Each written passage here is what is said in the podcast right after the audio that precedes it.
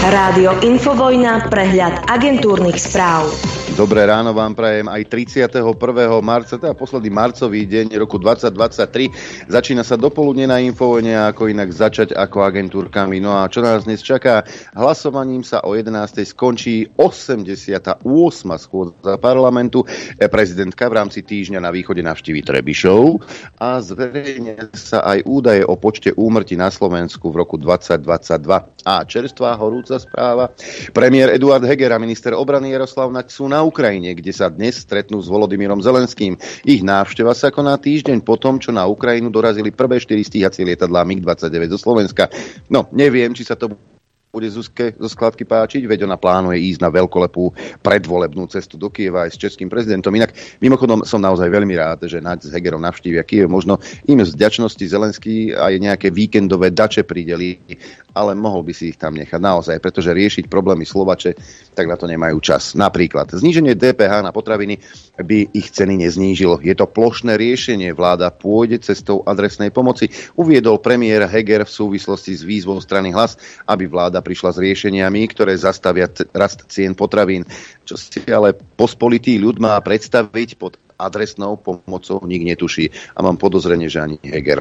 Lacnejšia elektrika pre domácnosti bude až do roku 2027. Vláda sa dohodla so slovenskými elektrárňami na predlžení memoranda o ďalšie 3 roky. Na tlačovej konferencii o tom informoval generálny riaditeľ elektrárny Stríček. No a zlacnenú elektriku budú môcť po novom získať aj podniky a verejná správa. Dohodli sa na to ministerstvo hospodárstva a slovenské elektrárne. Jej cena bude približne dvojnásobná oproti tej, ktoré, ktorú elektrárne dodávajú domácnostiam, ale každoročne ročne sa bude prehodnocovať podmienkou jej získania bude uzatvorenie štvorročného kontraktu na obdobie rokov 2024 až 2027. Ale energetický regulačný úrad kritizuje, že dodávateľia plynu a elektriny nemenia svoje cenníky dosť rýchlo, hoci ceny na burzách klesli. Okrem vyšších cien pre odberateľov, tak podľa URSO hrozí, že štát zaplatí na kompenzáciách viac, než by mohol.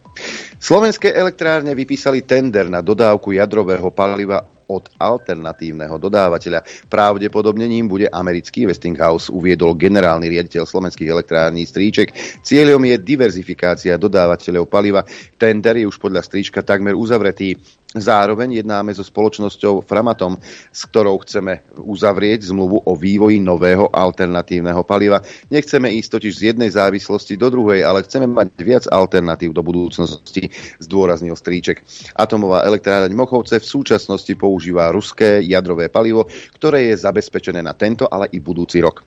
Strana Sloboda a Solidarita podá podnet na protimonopolný úrad pre zastropovanie cien potravín v obchodných reťazcoch a vyzýva dočasne povereného ministra Vlčana a vládu, aby navrhli, ako vyriešiť vysoké ceny potravín a ako pomôcť výrobcom potravín. Obchodné reťazce podľa slov poslankyne Jarmily Halgašovej zastropovali ceny tých potravín, u ktorých sa predpokladá, že ich ceny budú po Veľkej noci klesať. Na druhej strane obchodníci nezastropovali ceny tých potravín, ktoré budú pravdepodobne aj po Veľkej noci rásť, ako na napríklad bravčové meso poznamenala.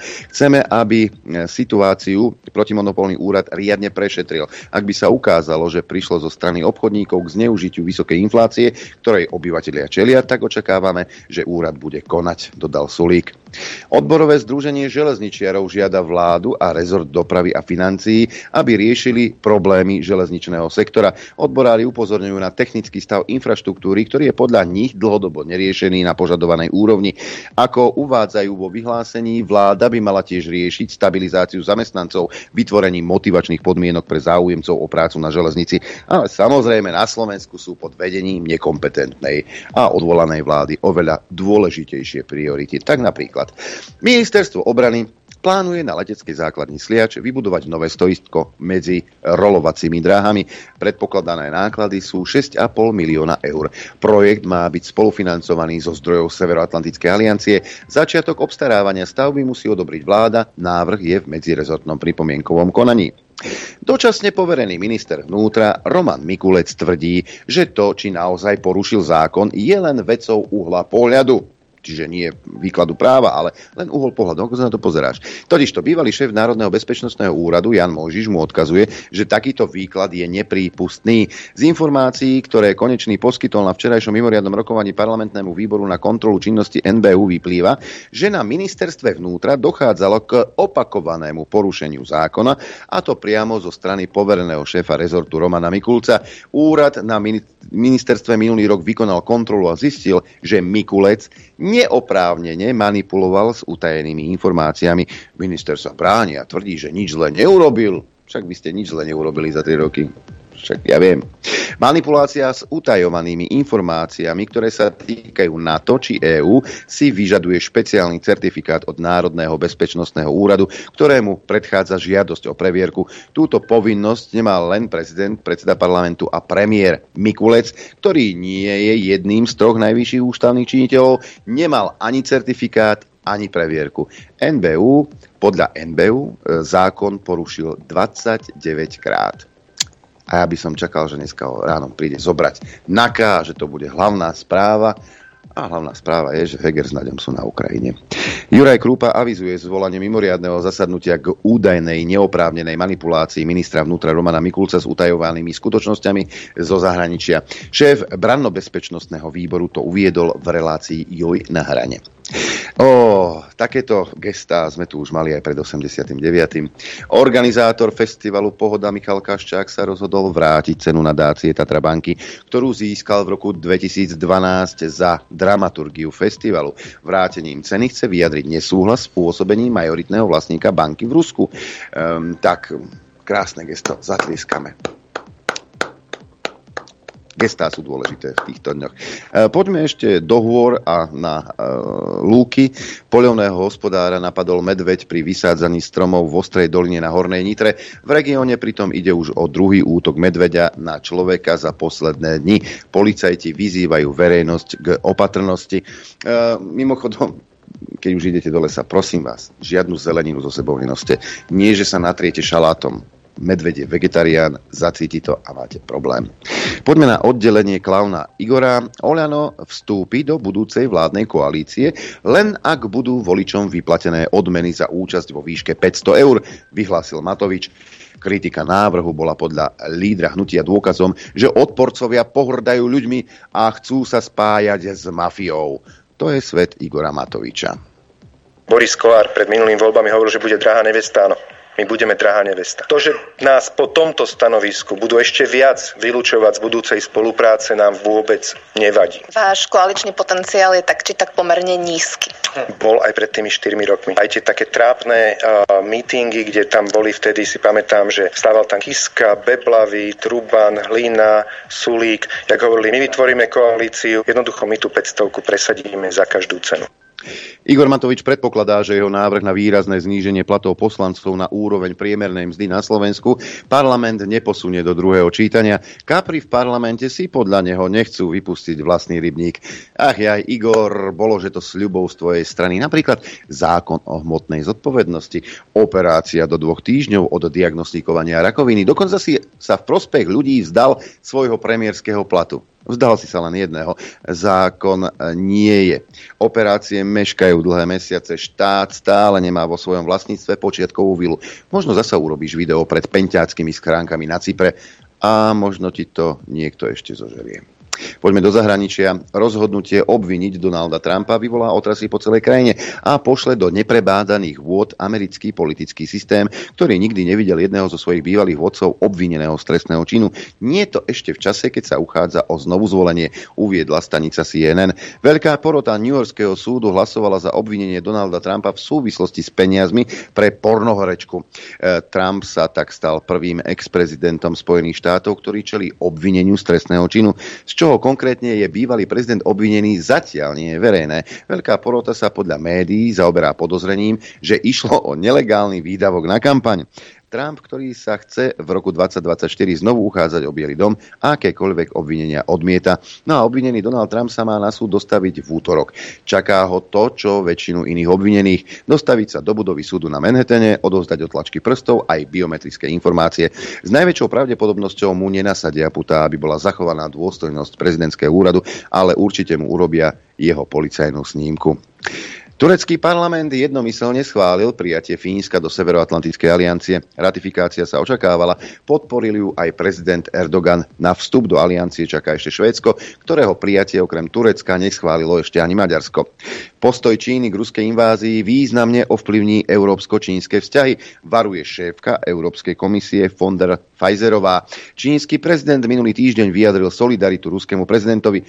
Musíme to povedať priamo, Rozhodujúcim faktorom pre budúce európsko-čínske vzťahy bude postoj Číny k Putinovej vojne, vyhlásila Lajenová, ktorá bude budúci týždeň sprevádzať francúzského prezidenta Macrona a španielského premiéra Sancheza na oficiálnej návšteve Pekingu.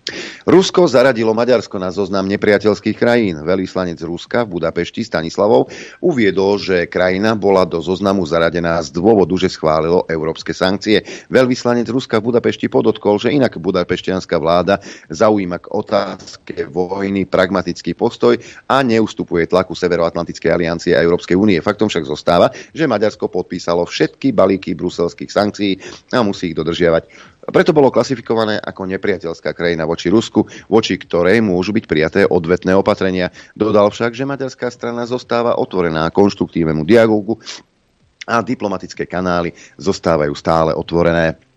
Volodymyr Zelenský vyhlásil, že sa chystajú kroky, ktoré priblížia víťazstvo Ukrajiny. Zopakoval, že na ukrajinskom území nezostane ani jedna ruská stopa a všetci vinníci strašných zločinov budú potrestaní. Pripravujeme ďalšie kroky, svoje aktívne konanie. Chystáme sa priblížiť naše víťazstvo, povedal Zelenský. Ukrajina podľa prezidentových slov začala prípravy na nasledujúce víťazstvo. Ukrajina zvíťazí na fronte, Ukrajina zvíťazí v rekonštrukcii, Ukrajina zvíťazí v návrate spravodlivosti. Nenecháme žiadnu stopu Ruska na našej krajine a nenecháme ani jedného nepriateľa bez trestu. Pripravujeme v tejto veci novinky, povedal Zelenský. No, Zelenský nedávno vyhlásil, že krajina sa nachádza v rozhodujúcej etape boja za nezávislosť a zvrchovanosť a prislúbil, že Ukrajina určite dosiahne dlhodobú bezpečnosť, slobodu a mier. Ruská agresia sa podľa hlavy štátu blíži k momentu obratu. Ukrajina potrebuje americké stíhačky F-16 zopakoval vrchný veliteľ Valerij Zalužný. Zostreliť riadenú strelu alebo dron Shahid zo sovietskej stíhačky MiG-29, ktoré majú teraz Ukrajinci k dispozícii, je zložité, vysvetľuje vo videu zverejnenom Zalužným na sociálnych sieťach ukrajinskí leci. Zlikvidovať riadenú strelu alebo Shahid zo stíhačky MiG-29 je naozajstné umenie, upozorňuje vo videu veliteľ brigády taktického letectva Oleksij Maňuškin. Ale veď nám hovorili, že MiG-29 idú na Ukrajinu, aby zostrelovali riadené stroly, strely. A keď nevedia zostreliť, alebo je to veľkým umením, zostreliť ani ten dron, e, iránsky šahid, tak potom nám asi niekto klamal, možno aj generáli slovenskí. V prvom rade paradoxne ten MiG-29 v tej konštelácii alebo tej verzii, ktorú my momentálne máme a nevyužívame, ani využívať už nebudeme. Nikdy už nenastanú podmienky, aby sme ich dokázali využiť. To si musíme povedať úplne jasne z viacerých dôvodov. Tak e, je vyslovené obranná zbraň. Ukrajinci využívajú MIGI na posílenie protizdušnej obrany vzhľadom na na straty, ktoré utrpeli vzhľadom na masívne útoky so strojami z plochodráhov letu. Tieto MIGy vlastne strážia veľké administratívne centrá a svojimi streleckými radiolokátorami po výstraje prehľadávajú vzdušný priestor a ničia strely z plochodráhov letu. To znamená, že priamo chránia občanov, civilných občanov na Ukrajine. Zopakujem, čo povedal veliteľ brigády taktického letectva Oleksij Maňuškín. Zlikvidovať riadenú strelu alebo šahíd zo stíhačky MiG-29 je ozajstné umenie. Čiže to nedokáže len tak hocikto. Mnísi Ukrajinskej pravoslávnej cirkvi zostávajú napriek výzvam úradov v Kievsko-Pečerskej lavre. V najposvetnejšom mieste ukrajinských pravoslávnych kresťanov včera slúžili bohoslužbu. Úradníkov, ktorí majú kievský kláštor prevziať, nevpustili a niektorí veriaci sa s nimi púšťali do slovných potýčok. Kláštor je majetkom ukrajinskej vlády a úrad, pod ktorý spadá, tento mesiac informoval Ukrajinskú pravoslávnu cirkev, že v stredu 29. marca vyprší nájomná zmluva. Rumúnsky senát schválil návrh zákona, ktorý dekriminalizuje niektoré prípady zneužitia moci. V návrhu zákona, ktorý predložili koaliční poslanci, sa uvádza, že prípady zneužitia právomoci verejného činiteľa so spôsobenou finančnou škodou nižšou ako asi 50 tisíc eur by už nemali byť trestné. Rumunsko je podľa organizácie Transparency International jedným z najskorumpovanejších štátov Európskej únie. A ja blbec som si myslel, teda podľa toho, čo znie z našich médií, že najskorumpovanejšie je Slovensko. Tak kde je pravda? Mimochodom, v Rumunsku, ak spôsobíš škodu pri výkone verejnej funkcie, budeš potrestaný. Tak platil zákon doteraz. Po novom budeš potrestaný, ak tá suma presiahne 50 tisíc eur. Veď my nemáme ani to. Nebol to náhodou Matovič, čo nám sľuboval zákon o hmotnej zodpovednosti. Nebolo to súčasťou vládneho programu? Ja sa len pýtam. Poďme na ekonomické oddelenie. Rakúska banková skupina Raiffeisen Bank International zvažuje predaj alebo oddelenie svojej ruskej cerskej spoločnosti. Obe možnosti by viedli k vyčleneniu ruských aktív zo skupiny, uviedol jej generálny riaditeľ eh, Johan Strobl. No a ešte niečo z ekonomiky. Eurokomisár Januš Vojčechovský je ochotný podporiť obmedzenie obchodovania s Ukrajinou. Podľa Reuters by to urobil, ak s takýmto návrhom príde Polsko. Európska komisia je pod značným tlakom pre hnev úniových farmárov, ktorým prekážajú následky lacného ukrajinského dovozu na ceny obilia. O želaní Polska, aby EÚ použila všetky nástroje na obmedzenie vývozu ukrajinského obilia na trh EÚ, hovoril v stredu polský premiér Mateusz Moraviecký. Poďme na zdravotnícke oddelenie.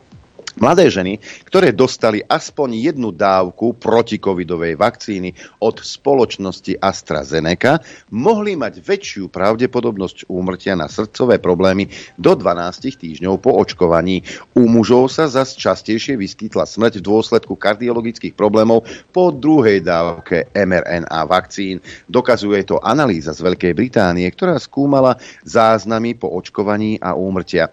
Výsledky tento týždeň publikovali v časopisu časopisoch. No a AstraZeneca bola stiahnutá aj u nás, ale napriek tomu niektorí jedinci s lekárskym diplomom volali po lepšej propagácii tohto patoku. Pretože Astra má zlé renomé, vzhľadom na to, že keď dostanú SMS-ku z tej čakárne, tak v tej sms je napísané veľkými písmenami, uh-huh. že čím budú očkovaní a keď nechcú tú Astru, oni sa vedia cez ten PIN kód odhlásiť. Nemá úplne najlepšie renomé, musia nejakí marketieri na tom trošku popracovať. Marketéri musia na tom popracovať, nie výrobcovia, marketéri. Mám tu aj zelenú zónu, Polsko sa nezmierí so zákazom predaja aut so spaľovacími motormi, ktorý má v celej únii platiť od roku 2035, uviedol premiér Mateusz Moraviecký. Urobíme všetko, čo je v našich silách, aby sme ochránili ochránili poľské rodiny pred ďalšou pseudoideologickou myšlienkou, ktorú presadzujú bohaté krajiny a byrokrati z Bruselu, napísal Moraviecky na sociálnych sieťach. Polsko víta ekologickú transformáciu, ale takú, ktorá chápe a podporuje členské štáty namiesto toho, aby ničila ich ekonomiky a rozpočty bežných občanov, napísal Moraviecky. No a ešte jedna zaujímavosť, eh, zaujímavosť, to je už bežná vec v Spojených štátoch amerických. V Minnesota sa vykolajil nákladný vlak s cisternami etanolu, ktoré začali horieť. Úrady v mestečku Raymond rozhodli o evakuácii obyvateľov Obyvatelia v okruhu 800 metrov od miesta nehody eh, dostali pokyn, aby opustili svoje domovy, spresnila polícia. Obete ani zranenia zatiaľ neboli hlásené, povedal americký minister obra- eh, dopravy. No a vykolánenia vlakov nie sú teda v Spojených štátov neobvyklé. To je úplne bežná činnosť. V roku 2022 ich bolo viac ako 1164, vyplýva z údajov americkej federálnej správy železníc. Krásna vyspelá krajina. Predpoveď počasia. Najprv teda si povieme, aké počasie máme v týchto chvíľach nad Slovenskom. Hmla na viacerých miestach, kde to vykúka slnko a niektoré oblasti sú pod mrakom, ako napríklad celý východ, dokonca v Prešove aj zmlov. Tam je 5 stupňov Celzia, 6 e, v Košiciach, v Trebišove, v Kamenici nad Cirochou, 5 stupňov Celzia v Tisinci a v Bardejove, v Poprade vykúka slnko a 8 stupňov v Telgarte, ale hmla 3 stupne Celzia. 6 stupňov hlási Rožňava, takmer 9 v Lučenci, na severe v Liesku 8 stupňov, 7 v Žiline, 8 v Martine, na Sliači spomínaná hmla 5 stupňov Celzia, hmla aj v Dudinciach pri 7 stupňoch, Nitra tiež hlási hmlu a 6 stupňov Celzia, 5 v Piešťanoch zmlov, ale oblačno v Prievidzi 7 stupňov, 6 Trenčín, 7 Senica, Kuchyňa takmer, nie takmer, ale 10,5 stupňa. No a na juhu Hurbanovo 11 stupňov, 9 Gabčíkovo a 9 aj v Bratislave. Predpoveď na dnes vraví, že bude oblačno až zamračené, s počiatku miestami v popoludnejších hodinách ojedinele zmenšená oblačnosť, v e, popoludnejších hodinách a k večeru na viacerých miestach dážď alebo prehánky, výnimočne búrky od asi 1900 metrov sneženie. Ráno ojedinele hma, Počuli sme, ešte stále sa niekde drží. Najvyššia denná teplota vystúpi na 14 až 19 stupňov Celzia. Na Orave, Liptove a krajnom severovýchode okolo 12 stupňov Celzia. Teplota na horách vo výške 1500 metrov okolo 4 stupňov a fúkať bude slabý, postupne prevažne juhozápadný vietor rýchlosťou 10 až 30 km za hodinu, ale pozor, v nárazoch to môže byť až 45 km za hodinu.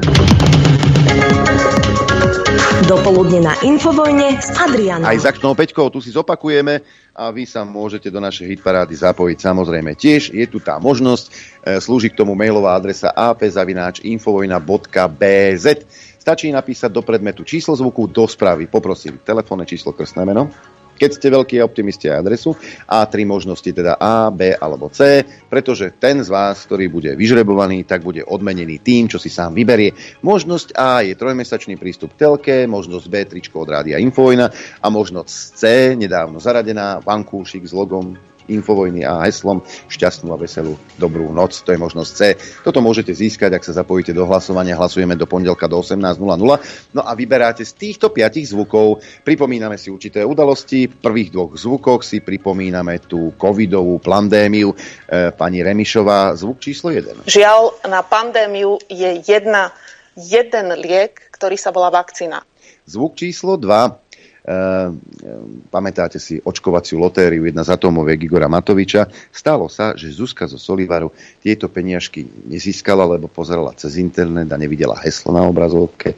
A tak, ale mala obhajcu skvelého pozor, Igora Matoviča. Dokonca Zuzka zo Solivaru to chcela dať na súd a Igor jej to schvaloval. Ja mám voči tomu jej kroku veľké sympatie. Osobne si myslím, že ona konala dobromyselne a a mala právo na tú výhru. Ja jej, áno, paradoxne držím palce, aby ten súd vyhrala. Zvuk číslo 3, to už si spomíname na inú udalosť, 24.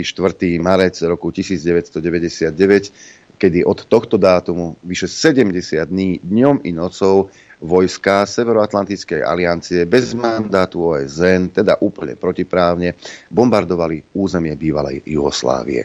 Ale niektorí v tom videli vysoké dobro, ako napríklad Mikuláš Zurinda. Otvoril som nebo pre americké lietadla, aby bombardovali Belehrad. Urobil som dobre.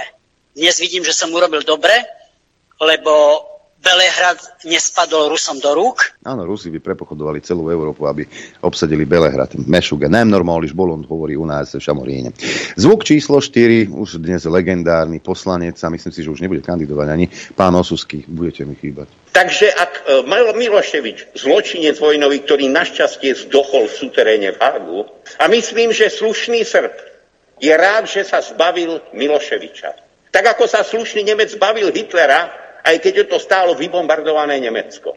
Tak len toľko to na dokola sa opakujúcu rozprávku o chudákoch Srboch, ktoré ako holubice boli bombardované mojou vinou. Neboli mojou vinou, zaslúžili si to.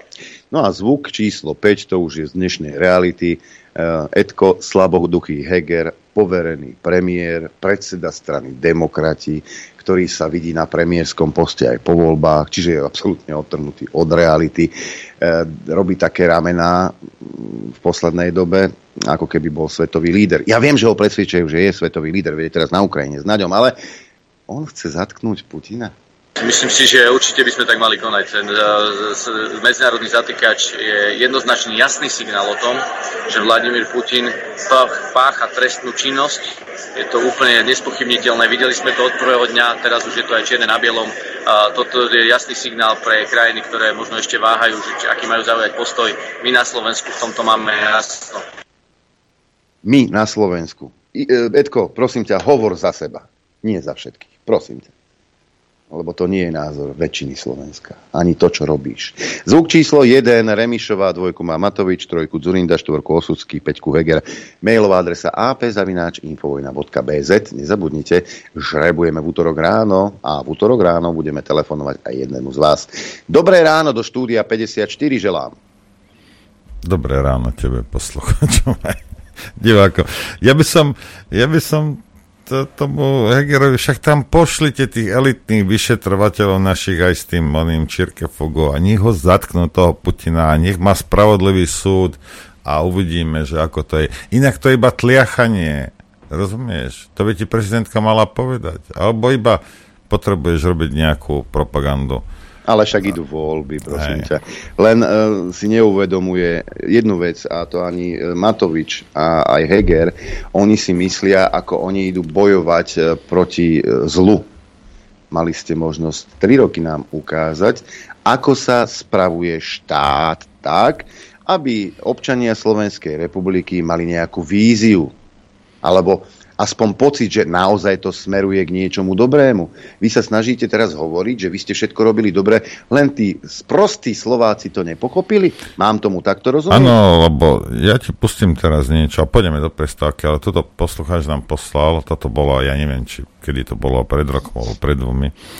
Ja Henry poslal. Áno. Hej, a pustíme, e, pustíme to, lebo či, mnohí si myslíte, teda nebrajím, že posluchači, ale sú Slováci, ktorí si myslia, že nič lepšie na planete neexistuje ako Matovič. A keď Lichtner povie, že Matovič klame, tak je to hovedo, ktoré proste nevie, o čom rozpráva, alebo Igor by neklamal, lebo Igor vás lúbka všetkých. Tak pustíme si Igora, schválne si povedzte, že no, po tom uplynulom čase, čo si o tom myslíte, že či vám klamal alebo neklamal? Sme európska špička v boji proti koronavírusu a mnohé európske krajiny nám závidia hm. a mnohí by si to veľmi radi s nami vymenili. Aha. Na mojej videokonferencii s lídrami Európskeho spoločenstva, ktorá sa konala minulý týždeň, zaznela práve táto otázka, že Igor, čo robíte vy na Slovensku lepšie, ako, ako robíme my, že máte tak, tak výborné čísla? Ja som tak zo srandy povedal, že falšujeme štatistiky. Tak... Môžem z tohto miesta oznámiť, teda máme dohodu so všetkými našimi e, poslancami v klube Olano, že do tohto fondu prispievať budú. A keďže sa patrí s príkladom, tak e, z tohto miesta chcem povedať, že e, vzdávam sa celého môjho premiérskeho platu a budem ho prispievať alebo budem ho odozdávať do tohto fondu, dokedy boj s koronou nevyhráme. Takže to mal robiť do toho 24. februára a to nie, ty si, ty si nevyhral boj s koronou, vyhral Putin. No tak posúďte sami, že ako, čo, čím vás krmil. Vidíte, prejde rok, hej. Dva, tri. A vidíš toto to. Je, toto je a v tej chvíli, a v tej chvíli vymetený pri, pri, pripitý, sprostý Slovák vysí mu na tých perách. O, Igor, ty tak toto je pri krásne rozprávaš. O, môj toto Bože. Je, toto je pri príležitosti to video urobené k tretiemu výročiu vlády, kedy sa uchopil moci Igor Matovič. Bolo to 1. apríla. Vtedy sme sa smiali, že ha, ha, ha 1. apríl, hm. ale konanie Igora Matoviča, to bláznovstvo, vlastne tú DNA toho 1. Eh, apríla vtlačila do vládnutia Igora Matoviča. Mimochodom, keď spomínal Igor Matovič ten účet transparentný, fond vzájomnej pomoci sa volal, áno, ja mám na tento fond úchylku, tak Igor Matovič tvrdil, že bude odozdávať celý svoj premiérsky plat do tohto fondu. Stalo sa tak jeden jediný krát. Ale on to ale... povedal nedokonavým spôsobom, to znamená, a... že to malo pokračovať. No, mal, e, a už o dva mesiace povedal, že to je pre neho uzavretá téma. A ja som si ten účet otvoril a teraz mi, po, povedz mi, no, či ja som drbnutý, alebo mi zašlaháva, lebo zaujímavé e, peniaze z tohto fondu, ktorý mal ísť pre ľudí, ktorí prepadli tým si to pomoci pri covide, tak tieto peniaze sa teraz rozdávajú troška inak napríklad 180 tisíc eur 24. novembra pre ukrajinsko-slovenskú iniciatívu. Hmm. Salesiáni dostali 25 tisíc, to by som ešte pochopil. Ale na čo z tohto účtu dostalo ministerstvo investícií Remišovej 71 tisíc, tak toto neviem pochopiť. Nejaké združenie IP na základe odsúhlasenia ministerstva vnútra dostalo 277 tisíc. Akadémia urgentnej medicíny 150 tisíc. To by som ešte pochopil. Ale napríklad Vysoká škola zdravotne, zdravotnej a sociálnej práce svätej Alžbety dostala 200 tisíc eur že by ďakovné pánu Krčmérimu, 16. to bolo kedy? 30. Eh, augusta. To ešte bol nažive, pán, eh, pán doktor. Ministerstvo zahraničných vecí dostalo z tohto účtu 110 tisíc eur aj 208, aj 208 eur ľudia... Toto sa volá, ja ti poviem, ako sa toto volá, Drenko. Toto sa volá redistribúcia. A skončí ale, to naspäť tam, kde to... Ale, bol, dobre, ale boli tu ľudia, ktorí úplne úprimne chceli pomôcť a posielali 10-20 eur a potom dostane ministerstvo, neviem už ani nejaké, ministerstvo práce e, 184 tisíc eur. Ministerstvo hospodárstva z tohto účtu dostalo 42 tisíc eur. Slovenský scouting, dobre, Združenia kresťanských spoločenstiev, Čertober, hej, platforma dobrovoľníckých centier, Čertober, ale len 11 350 eur. Nie toľko ako ministerstva, hej. A tuto sú, a tuto sú už naozaj 8.3.2020 dostali ozaj ľudia e, pomoc po tých 500 eur, ktorí prepadli tým sitom. Ale na čo, na kieho ďasa dostávajú ministerstva a rôzne organizácie e, peniaze, z tohto účtu, tak to netuším. Ale ty sa, ty sa zamyslí sa nad tým, že ten, ten, ten nešťastný Slovak, nebudem hovoriť, že ste hlúpi, ej, lebo nebudem to hovoriť. Ej. Asi srdce máte na správnom mieste, ale hlavu vám povysával niekto. Tak ty platíš dane, hej, a potom prispievaš ešte zo zdanených peňazí, ktoré odtrhneš svojim deťom od úst, hej, a oni si to rozdajú medzi sebou. je, keby si dvakrát platil dane. Zaplatíš daň z príjmu hrubého a potom z čistého ešte zaplatíš. Vlastnou hlavou si si to vymyslel. Nedá sa im beriť nemoť, akákoľvek iniciatíva ide z ich strany, musíš to ignorovať, lebo ťa odrbú, toto je, toto je ich biznis, odrbávanie, nič inšie. Hej. Ale oni sú čistí, Adrianko. A my si ideme zahrať, lebo... Ja ešte jednu informáciu, lebo mm. Igor Matovič sľuboval aj teda, že do dvoch týždňov sa dostaneš na operáciu, keď je diagnostikovaná rakovina. Mm. Úmrtnosť na Slovensku klesla v Lani medziročne takmer o petinu, no stále bola vyššia ako pred covidovou pandémiou. Zomrelo celkovo 59 583 ľudí, čo je druhý najvyšší počet úmrtí od konca druhej svetovej vojny. V krajine zomrelo o 11% viac ľudí, ako bol priemer za roky 2015 až 2019, keď krajina ešte nečelila epidémii covidu. Kto ho vie? Prečo tí ľudia zomierajú viac ako kedykoľvek predtým, aj keď tu nemáme už od polovice, teda od 24. februára COVID. Že by to bolo zanedbanou zdravotnou starostlivosťou? Páni lekári, by... pozrite sa na tie diplomy, ktoré máte na stenách a zamyslíte sa nad sebou. Mňa by zaujímalo, že, že čo sa stalo, že keď tá Matovič tvrdil, že sme naj, na, my sme boli my, potom dlho nič, potom pán Boh, potom dlho nič a potom ďalšia krajina. My sme boli tí najlepší. Ako to, ako to že sme druhý najhorší? Od konca sme druhý. Čo sa stalo, Igor, medzi tým? Ha? Asi, asi zase falšuje štatistiky. Poďme si zahrať. Chcete vedieť pravdu? My tiež. My tiež. Počúvajte Rádio Infovojna. Dobré ráno. Dobré ráno, prajem každému aj ja. Ja by som chcel len toto, ak môžem, mi dovolíte, všetko je aj od Jarčuškované. Tu je taký krátky zostrý na teatrojke, bol tento docent, jak sa volá, Burda? Áno. Z UK a o tých migoch, hej, veľmi Počúvajte pozorne, veľmi jemne, veľmi opatrne, a, a, veľmi zaobalenie vysvetľuje, čo títo zločinci porobili. Aj. Môže vláda ako celok niesť trestnú zodpovednosť? O téme budem teraz hovoriť s dekanom právnickej fakulty Univerzity Komenského Eduardom Burdom. Pokiaľ ide o tú vládu a vôbec o ten problém e, s týmito stíhačkami, nechcem sa veľmi dotýkať e, tej otázky teraz, či to bolo protiústavné. Ja osobne som presvedčený, že to protiústavné bolo, ale prečo to tak bolo, to zdôvodnili viacerí kolegovia, odborníci na ústavné právo. Ten trestný čin zneužívanie právomoci verejného činiteľa naozaj teoreticky prichádza do úvahy a dokonca ja som presvedčený, že by e, to mali aj orgány činné v trestnom konaní preveriť. Keď to zjednoduším, tak v tomto prípade by išlo z hľadiska tej objektívnej stránky toho, čo sa vlastne reálne udialo, o prekročenie e, právomoci vlády. Áno, k tomu sa ešte dostaneme, že čo na to ústavný súd. Zároveň ale musia byť naplnené aj tie časti subjektívnej stránky, ktoré sú v tomto prípade dva. Jednak cieľ a jednak to zavinenie. Ten cieľ by bol v úmysle spôsobiť inému škodu alebo zadovážiť sebe alebo inému neoprávnený prospech. Ten iný to môže byť aj iná právnická osoba, iný štát.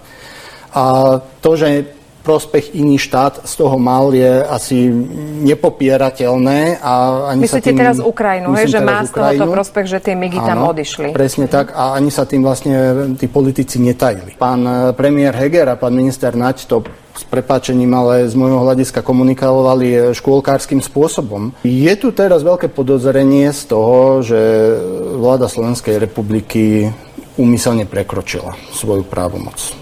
Aj keď to zatiaľ nevieme, či to tak bolo. Ale Myslím nie. si, že obyvateľia Slovenska si zaslúžia odpoveď na túto otázku, pretože keď e, chceme od bežného človeka, aby dodržiaval zákon, no tak to musí samozrejme dodržiavať v prvom rade vláda a vládni predstavitelia. Pokiaľ ide o tento trestný čin, ja by som postupoval napríklad takýmto spôsobom, že by som začal trestné konanie vo veci, to znamená žiadne obvinenie na konkrétneho Na konkrétne ministra, osoby. na konkrétne Mhm. osoby. A začal by som to preverovať. Preverovať jednak e, z hľadiska naozaj e, zisťovania právnych analýz, rôznych možných alternatívnych právnych analýz k tej, e, k tej jednotlivej, k tejto kompetencii. Následne by bolo potrebné vypočuť jednotlivých ministrov aj z hľadiska toho, či mali na to nejaký právny názor, alebo či sa len spoliehali na obezpečenia niekoho, niekoho iného a vlastne aký bol ten právny názor. No a e, čisto teoreticky síce orgány činné v trestnom konaní neskôr aj súd môžu postupovať samostatne vo vyhodnocovaní týchto otázok. Ale neviem si predstaviť, že by tuto postupovali bez toho, aby o tom naozaj reálne rozhodol ústavný súd. A v rámci toho existuje samozrejme inštitút e, výkladu ústavy, ktorý robí ústavný súd. Nie na podnet hoci koho môže takéto niečo začať, ale môže začať aj na podnet generálneho prokurátora. A tu vidíte vlastne jeho, jeho úlohu, jeho parketu generálneho prokurátora, aby aj on sa do tohoto zapojil? Môj ideálny, moja ideálna predstava o tom, ako to vyriešiť, je to, že áno, treba začať trestné konanie vo veci, pozisťovať všetky tie veci, o ktorých som hovoril, zároveň požiadať ústavný e, súd o tento výklad, ale pozor, ak aj ústavný súd dá výklad, že bola porušená právomoc, tak, e, že bola prekročená právomoc, tak to ešte nutne neznamená, že vlastne ide o trestný čin, lebo tam musia byť splnené aj tie veci z hľadiska zavinenia, teda že úmyselne prekročili právomoc.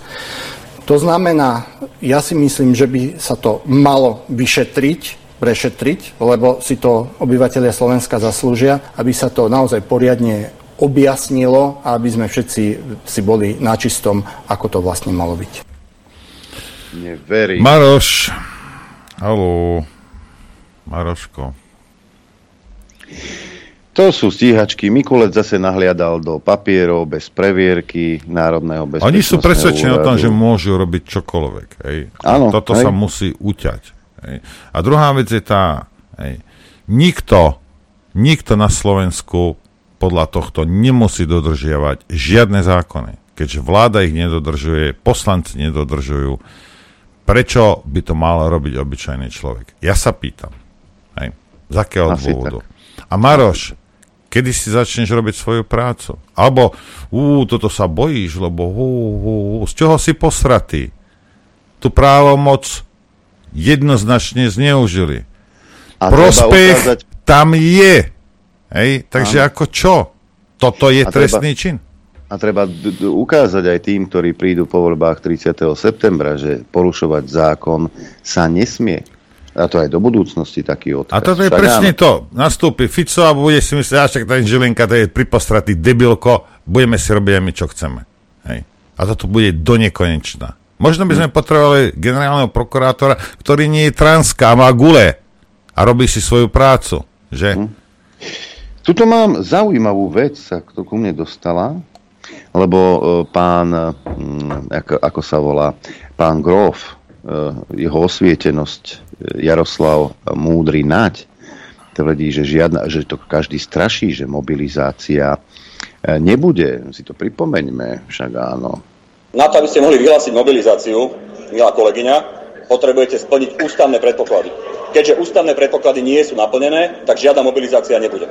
A tí, ktorí hovoria, že bude, tí, ktorí hovoria, že posielame vojakov, tí, ktorí strašia ľudí, že tam pôjdu e, mladí ľudia bojovať, tak klamú a nechutne, podobne ako vy, nechutne z toho e, politický kapitál chcú, chcú nejakým spôsobom získať. Ale toto bolo dávno, ľaľa, toto pred dvomi dňami, tuto sudružka, hej, sudružka s Pezenkou, to isté tvrdila, však. No a teraz citujem Orbána Viktora. Sme blízko k tomu, že v rozhovoroch európskych lídrov sa objavila otázka, či môžu členské štáty Európskej únie v akejkoľvek forme vyslať vojakov určitého typu mierových síl na Ukrajinu, alebo lepšie nevyslať. Legitímne a akceptované. Tak um, um, Orbán hovorí, že sa o tom debatuje medzi lídrami Európskej únie.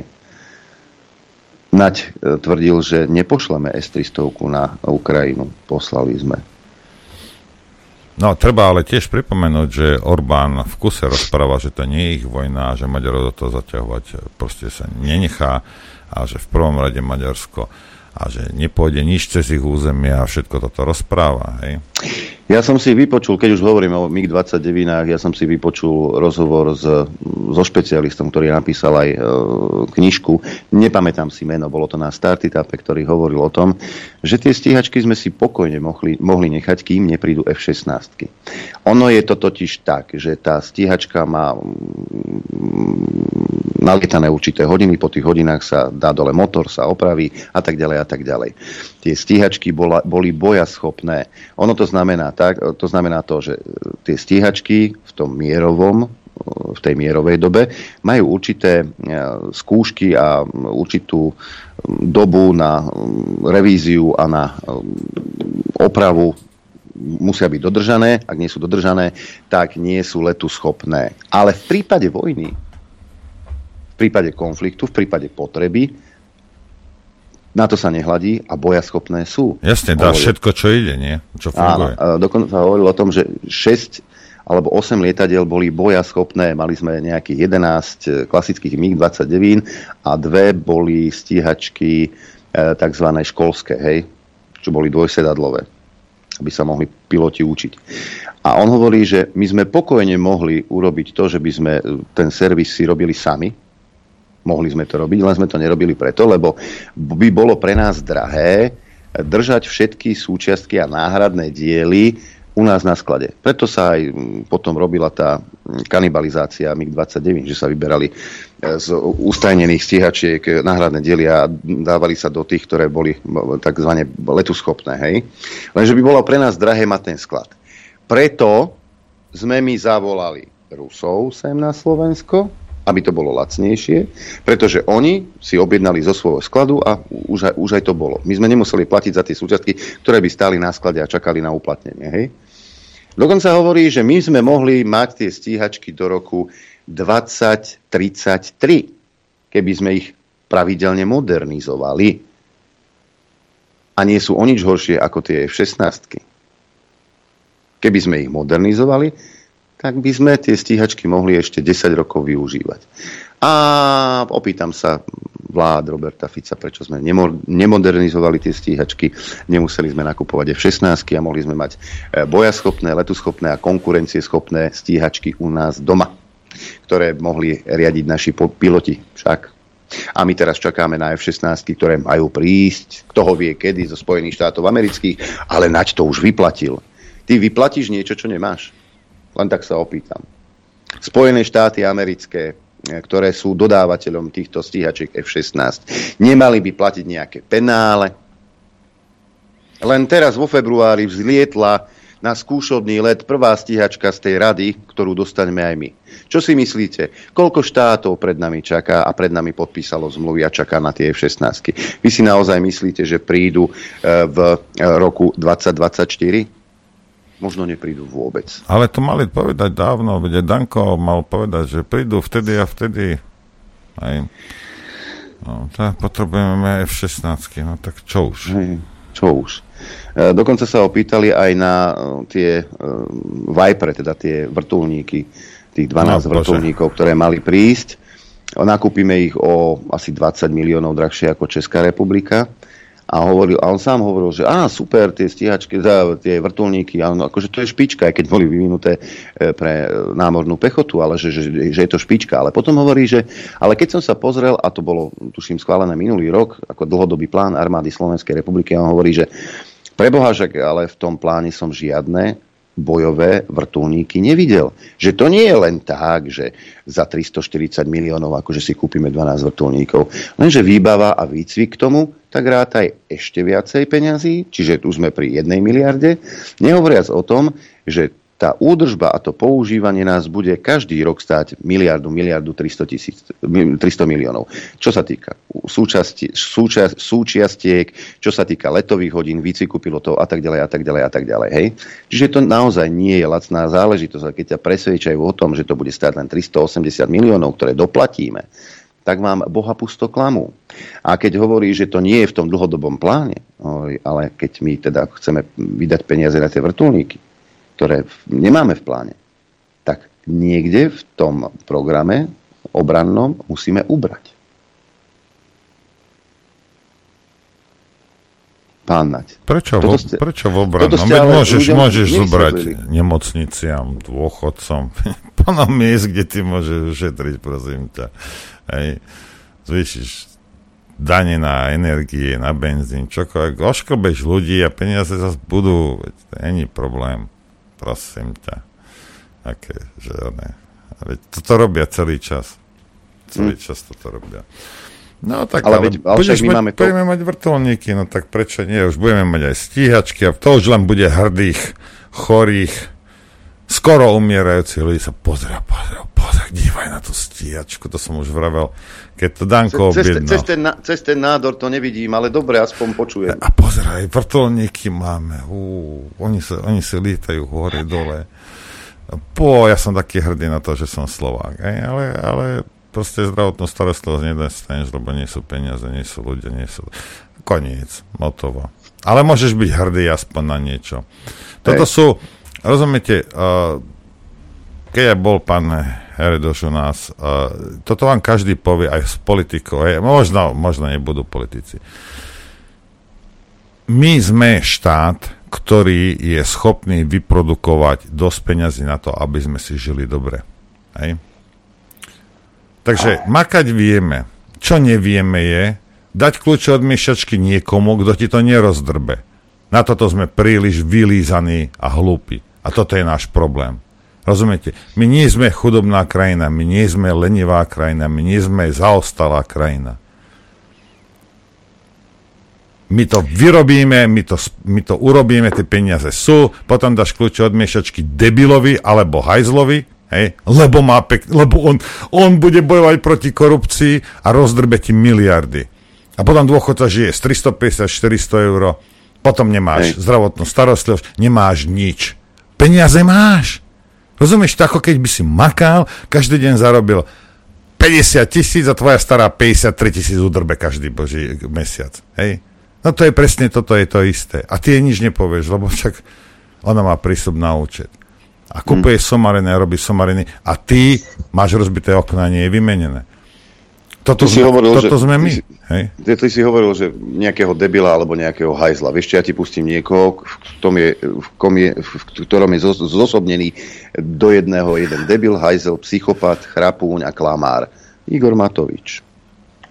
My tieto hry s voličmi hrať nebudeme. A, okay. Ja sa nevolám Bela Bugar ani Rado Procházka, ktorý by predal svojich voličov hneď nasledujúci deň po voľbách A za naše uh, hnutie obyčajní ľudia nezávislé osobnosti opakovane z tohto miesta vyhlasujem, že v žiadnom prípade po budúcich voľbách sa nevyskytneme v nejakej koalícii s mafiou, to znamená so smerom ani s hlasom, a v žiadnom prípade sa nevyskytneme v budúcej koalícii s fašistami, to znamená s LSNS alebo s republikou.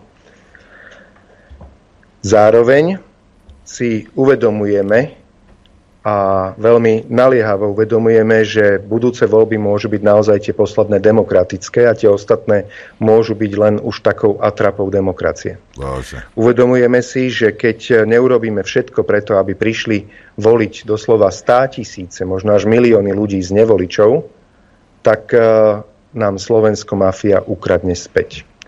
Opäť budeme zažívať e, dobu, kedy sa rozsudky budú predávať za kabelky, Opäť budeme zažívať dobu, kedy sa budú vraždiť novinári len preto, lebo si dovolili písať niečo nepríjemné.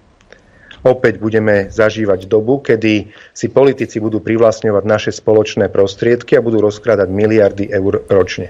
My sa pod to podpísať nemienime.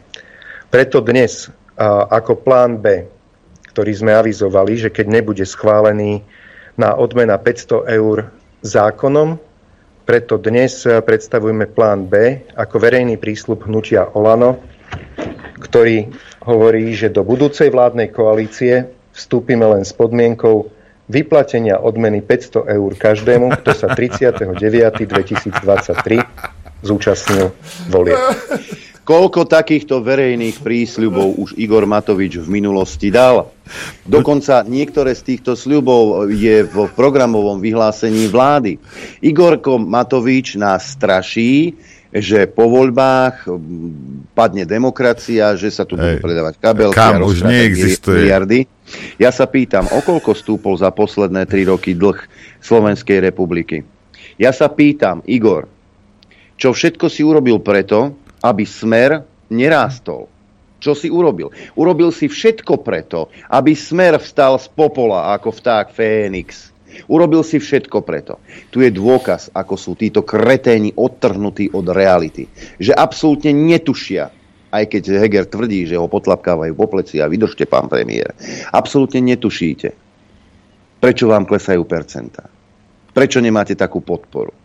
On sníva o tom, že však aj predtým sme mali 6% a ako sme dali 25%. On je presvedčený o tom, že to tak bude aj v týchto voľbách. Si myslíš, že ste vymazali pamäť ľuďom na Slovensku? Za tie tri roky, čo ste tu vyvádzali? Mám ti to ešte raz pripomenúť, ty kretén? Ako ste zatvárali ľudí doma? Okresy ste zatvárali? Nútili ste ľudí nosiť náhubky? Očkovacie lotérie, celoslovenské screeningové testovanie, Slovenské národné povstanie, očkovacia lotéria a tieto blbé výmysly Igora Matoviča, ktorými ste terorizovali Slovákov? Zatvárali ste prevádzky, prevádzky krachovali, mnohé už to neutiahli a už až dnes sa ukazuje, koľko z nich padá na papulu. Kvôli tomu, čo ste tu vyvádzali za tri roky, koľko ľudí prišlo o svoje, o svoje živnosti, o svoju dôstojnosť, len preto, že vy ste si niečo zmysleli? A vy sa teraz vidíte ako víťazí volieb? A chcete rozdávať 500 eur, kupovať si ľudí? Si myslíte, že tých 500 eur zmaže vašu vinu? Že mávnutím prútika sa zbavíte všetkých tých ohavností, ktoré ste napáchali na občanoch Slovenskej republiky? Keď občania Slovenskej republiky pracujúci v zahraničí sa nevedeli dostať domov, lebo by ste ich zavreli do koncentračných táborov, kde niektorí zotrvali aj dva mesiace? Na Pozor, toto, na za, toto, svoj, za svoje, Adrian. Za svoje. Za svoje. Na, toto, na toto všetko máme zabudnúť? A vy si myslíte, že ľudia vo vás vidia vzory a hovoríte o tom, ako sa idete demokrati spájať? Pán Heger, to naozaj? Počúvaj, toto si ani ten Rakošan nedovolil. Rozumieš, že by Židom, Židom poslal faktúru. Toto si nedovolil ani Hitler. Zaplín. Rozumieš? Ako, nehnevajte sa na mňa, viem, že proste znie to hrozne, ale to, toto, sa, toto je niečo hrozné. Hej. Mladých, zdravých ľudí, rozumieš, tam zatvárali. jak také zvieratá. A pozrite sa, všetko, všetko sa dá, nie odpustiť, ale zabudnúť a neviem čo. A dobre, však tí ľudia, niektorí sami sa, oni tam postavili do radu na 5 hodín, lebo sú kreténi. Všetko je v po... Ako, dobre, dá sa to. Hej. Ale to, že ste mučili deti, vy hajzli, hej, tak na to nezabudneme nikdy, samozrejme. A žiadne odpúšťanie, nie, nie som pán Boh. Hajzli je odporný. Rozumieš? Ktorá... Deti ste mučili. Lebo čo? Lebo ty máš najlepšie čísla, potom sa ukáže, že si druhý najhorší uh, v galaxii. Ako, o čom sa tu bavíme? O čom sa tu bavíme vy hajzli, bez ohľadu na čokoľvek, proste deti ste mučili. Toto, to, toto sú tí slušno ľudia, rozumieš ma? Teraz vychádza najavo, postupne vychádza najavo AstraZeneca, hej, spomínal som to v agentúrkach. Ale pán Salaj, bratislavský šéf, lekár, ho vtedy hovoril, že treba urobiť propagandu lepšiu tej AstraZeneca. Ano. Teraz sa ukazuje, aká to bola mňamka. Teraz sa ukazuje, že deti, keď dostali COVID, tak mali vôbec žiadny alebo len mierny priebeh Napriek tomu ste nútili, strašili ľudí a, a tí utekali so svojimi deťmi, aby ich zaočkovali. Pani Vysolajská, pozdravujem pani doktorka, ktorá dala zaočkovať svoje deti a potom sa na tom rehotala, že bol dvakrát zaočkovaný a trikrát dostal COVID. No a teraz je to... už asi imúnny na COVID, len budú, budú iné problémy, pani doktorka. Aj. A dobre, poďme. Potom bude neskoro plakať. Poďme si, ale než začneme, poď, e, než, než pôjdeme, je, mám jednu technickú. Budeme sa s hosťom, a profesor Šafim bude za chvíľku, baviť um, okrem iného aj o jeho novej knihe, ktorú, a, ktorú my vydávame. Hej. To, vám, to vám ukážem, lebo tí, čo kúkáte, tak by ste mali vidieť. Hej. Volá sa, že obrodenie okultizmu a jeho módy v kultúre a tu som vám napísal, že upozornenie, ja vás upozorňujem, je to tu napísané, ale stále sa nájde potom niekto, kto mi bude vypisovať, že nedostal knihu. Je to predpredaj, kniha ide budúci týždeň do tlače, hej, takže za nejaké 2-3 týždne by sme ju mali mať, do konca mesiaca vám ju odošleme. Hej. Len ide o to, že ak si objednáte s ňou iný tovar, ja to nebudem rozdielovať, tá objednávka pôjde proste, keď bude kniha. Ak napríklad si objednáš knihu a tričko, objednáš si to v tej jednej objednávke, ja to, ja to nemám na to kapacitu, aby som toto ja ti niečo strážil, dostaneš to naraz. Ak chceš tričko rýchlo, teda rýchlo nedostaneš, ale rýchlejšie než tú knihu, treba urobiť dve objednávky, prosím vás, hej, a dve platby. Hej. Takýmto spôsobom viete proste to, to ako takto to ošéfovať a keď počkáte, teda kým bude kniha, tak samozrejme môžete dať do jednej objednávky. Ale vrejme, ak chcete tie ostatné veci rýchlejšie. Je to tam, koľko toto sme urobili, je furt sa niekto našiel, kto mi vypisoval po dvoch týždňoch. Ja som si objednal, ja som zaplatil, ty si mi neposlal. No, no, neviem poslať niečo, čo nemám. Ale ide to do tlače, hej, pondelok a, a vravím možno 2-3 týždne a potom vám to samozrejme odošleme. Tak toľko k tomu. Ak chcete ostatné veci skorej, urobte si prosím vás dve objednávky. Hej. Konec hlásenia. Konec hlásenia. Ideme hrať.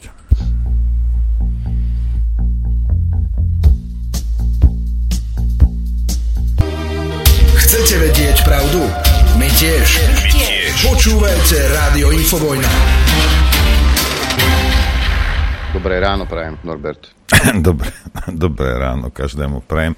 A vidím, mi tu naskakujú objednávky, a, ako vždy pri, pri takejto príležitosti.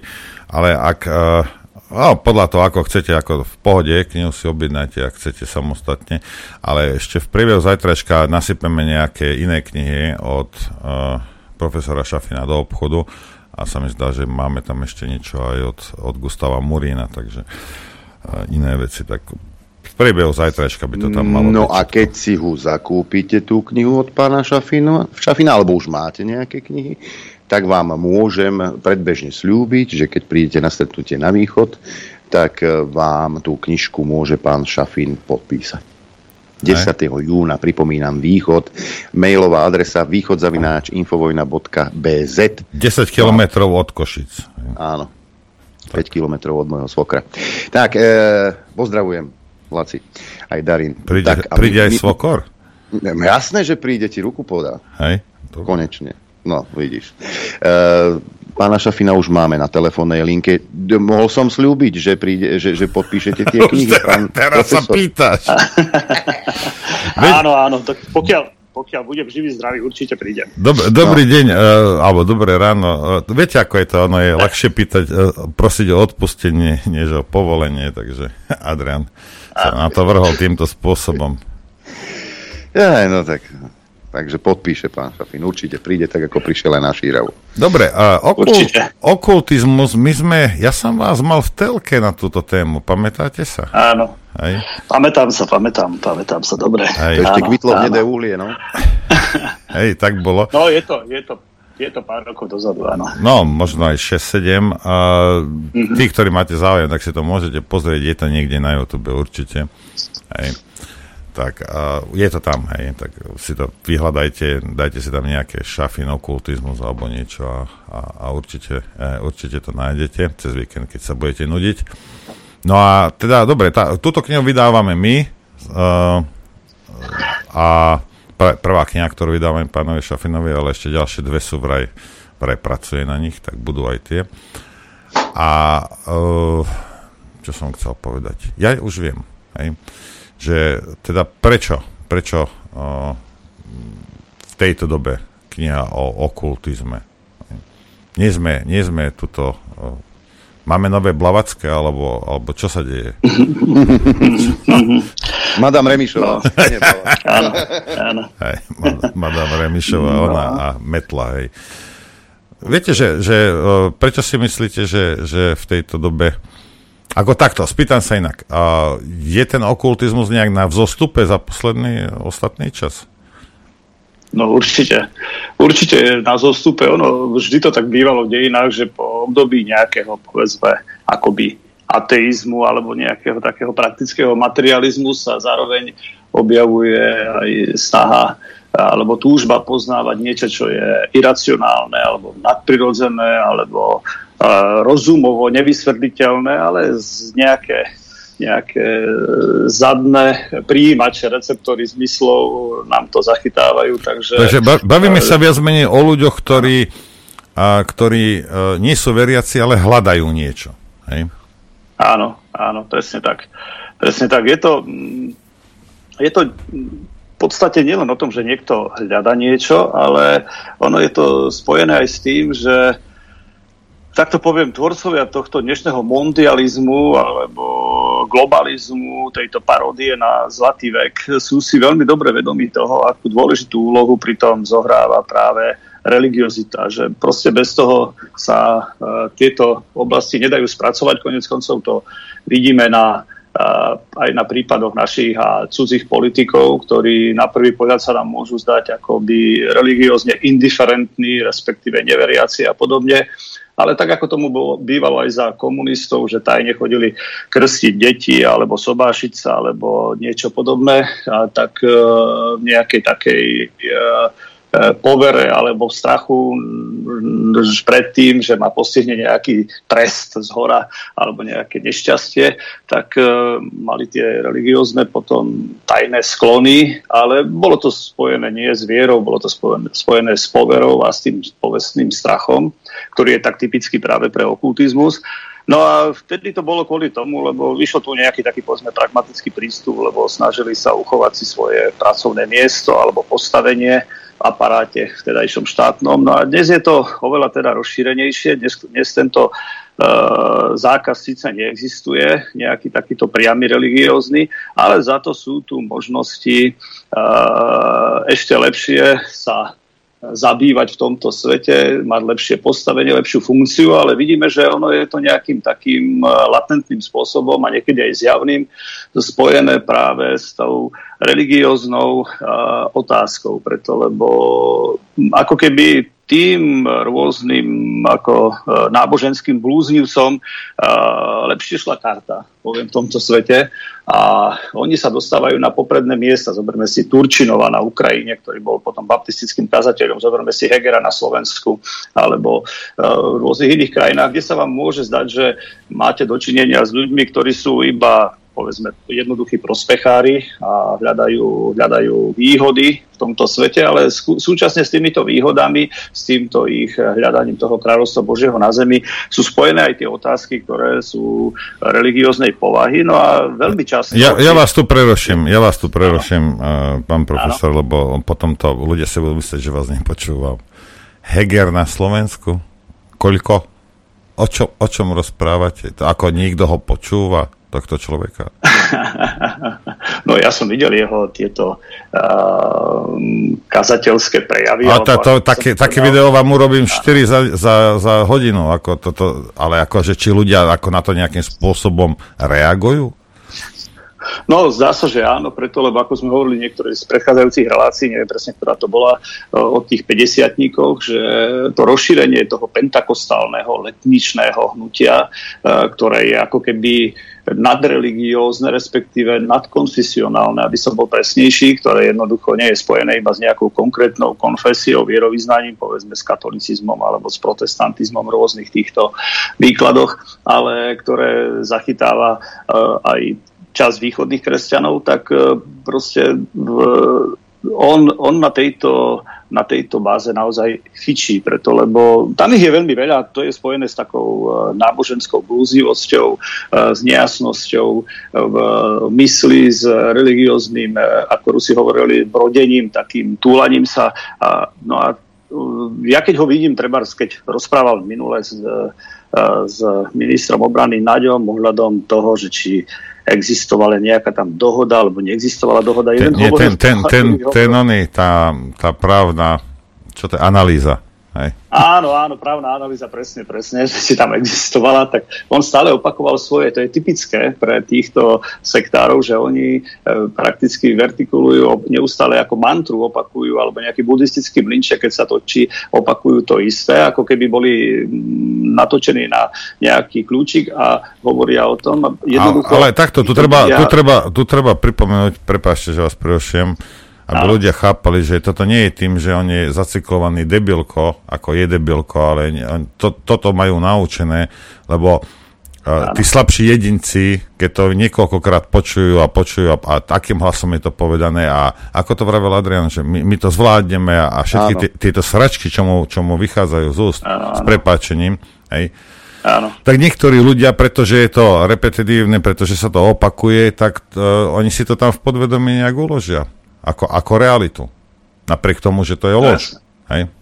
Ako ano, toto je robené na schvál, len o to ide, aby ste vedeli, že toto je robené na schvál, nie preto, že je nejaký ano, ťuťo. Najno, áno, najnovšie, najnovšie slovičko, ktoré používa je vízia. Hej, on má víziu teraz. No, no, no, no, no, tieto religiózne slogany alebo termíny sú veľmi často používané v tej dnešnej politickej vede, keď to teda mám nazvať vôbec vedou.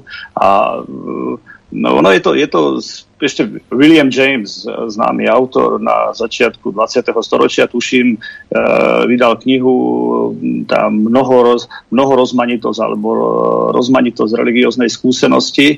No a on tam hovorí o tom, že všetky tie korene toho religiózneho života, to centrum jeho musíme hľadať v tých mystických stavoch vedomia. A u nich ten mystický stav vedomia, keď by sa nám to zdalo byť, neviem ako smiešné, skutočne je, lebo viete, to, je, to je tá dnešná tzv. zážitková e, religiozita, kedy sa človek odovzdáva alebo oddáva rôznym e, stavom prežívania ako keby čohosi nadzmyslového, nadprirodzeného.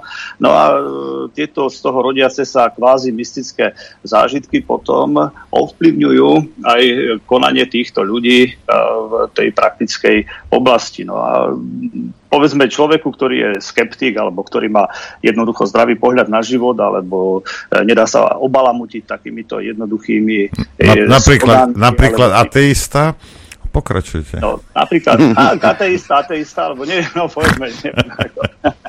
Takže jednoducho e, preto takémuto sa to môže vidieť úplne smiešne. No, alebo človek, ktorý má úplne triezve náboženské vedomie, tak uh, pre neho je to úplne blúdenie a, a to je také, uh, také bezobsažno sentimentálne blúznenie, ktoré, ako aj hovoril samotný tento uh, William James, je nejasné a nemá nejaký faktický a logický základ, ale proste je to prejav čohosi irrelevantného. To je tak, ako keď niekto verí v telepatiu alebo v špiritizmus no a, a, a pripisuje tomu zásadný význam. Takže, no dobre, ale tu... Múdro slovenského národa. Teraz tu nejde o to, pán profesor, že či objektívne to má nejaký racionálny základ, alebo nemá, alebo či to je, alebo nie, alebo či to niekto uznáva, alebo neuznáva.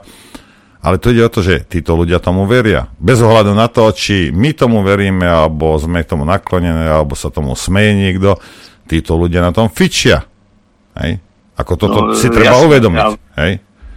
Fičia na tom úplne vážne. Ako pre nich je to čosi, čo je, čo je v podstate neodmysliteľnou súčasťou ich e, života. Jednoducho oni, oni tomu veria podstate sú také dva hlavné prúdy v tom religióznom vedomí. No a ten, ten druhý, ten takýto netriezvý prúd, ktorý je dneska drvivo prevládajúci, ktorý vlastne zachvátil predovšetkým tú západnú časť e, kresťanského sveta, ale ktorý má svoje korene, alebo niekdy nie korene, ale skôr také výboje aj na východe, tak e, tieto, tieto prúdy e, naberajú na sile. To je, poviem to ako, ako príklad uvediem treba Rusko pred revolúciou. Okolo roku 1904, keď bola 1905 bola tá prvá ruská revolúcia a predtým e, sa formovali tam rôzne hnutia, religiozno-filozofické krúžky, Peterburský, Vladimíra Solovieva, Moskovský a tak ďalej a tak ďalej, kde sa združovalo množstvo naozaj veľmi učených ľudí,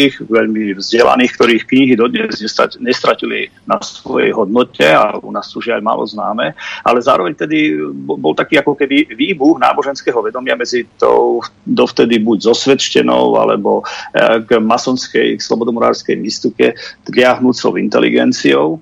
No a bolo tam veľmi rozšírené špiritistické hnutie a tak ďalej, ale vtedajší lekári zaznamenávali na psychiatrických liečebniach ako keby narastajúci počet doslova besnejúcich ľudí. Nevedeli si to vysvetliť, čím to je, že tí, tí ľudia, ktorí boli v týchto psychiatrických liečebniach vtedajších, že zrazu začínali mať takéto uh, veľmi desivé prejavy, uh, ako, ako keby boli naozaj posadli, alebo možno boli posadli teda.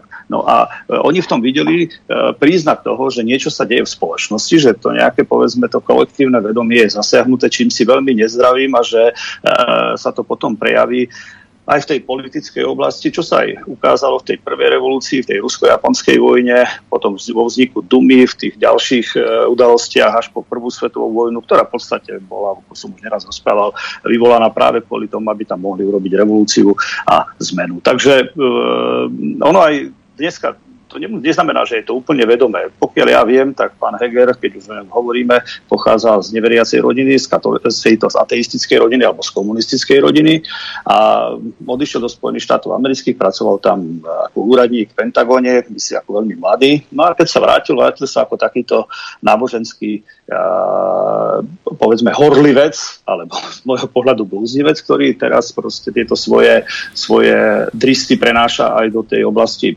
politickej a tak si ani neuvedomuje, uh, aký vás, uh, s akým ohňom sa zahráva. A Takže, vy si, myslíte si, je, pán profesor, že on eh, si to dotiahol z Ameriky, že tam, tam bol preonačený? Áno, áno, myslím si, áno, samozrejme, že tam si, to, tam si to našiel, lebo v podstate Amerika je naozaj postavená na tých rôznych takých tzv. tých slabých modalitách, ako hovoria niektorí sociológovia, na takých pseudonáboženských variáciách, a čiže na sektách. No a tieto Ehm, tieto slabé modality, tieto sekty a tieto pseudonáboženské variácie, to sú vlastne iba časti nejakých tých zostarnúcich e, religióznych paradigiem a spôsobov myslenia, ktoré síce stratili svoj význam ten predchádzajúci, ale v tej fenomenologickej oblasti sa začali ako keby trieštiť, štiepiť ako atom, no a vytvárajú takéto tie slabé modality a tieto vlastne napadajú ako vírus e, súčasný, súčasné človečenstvo.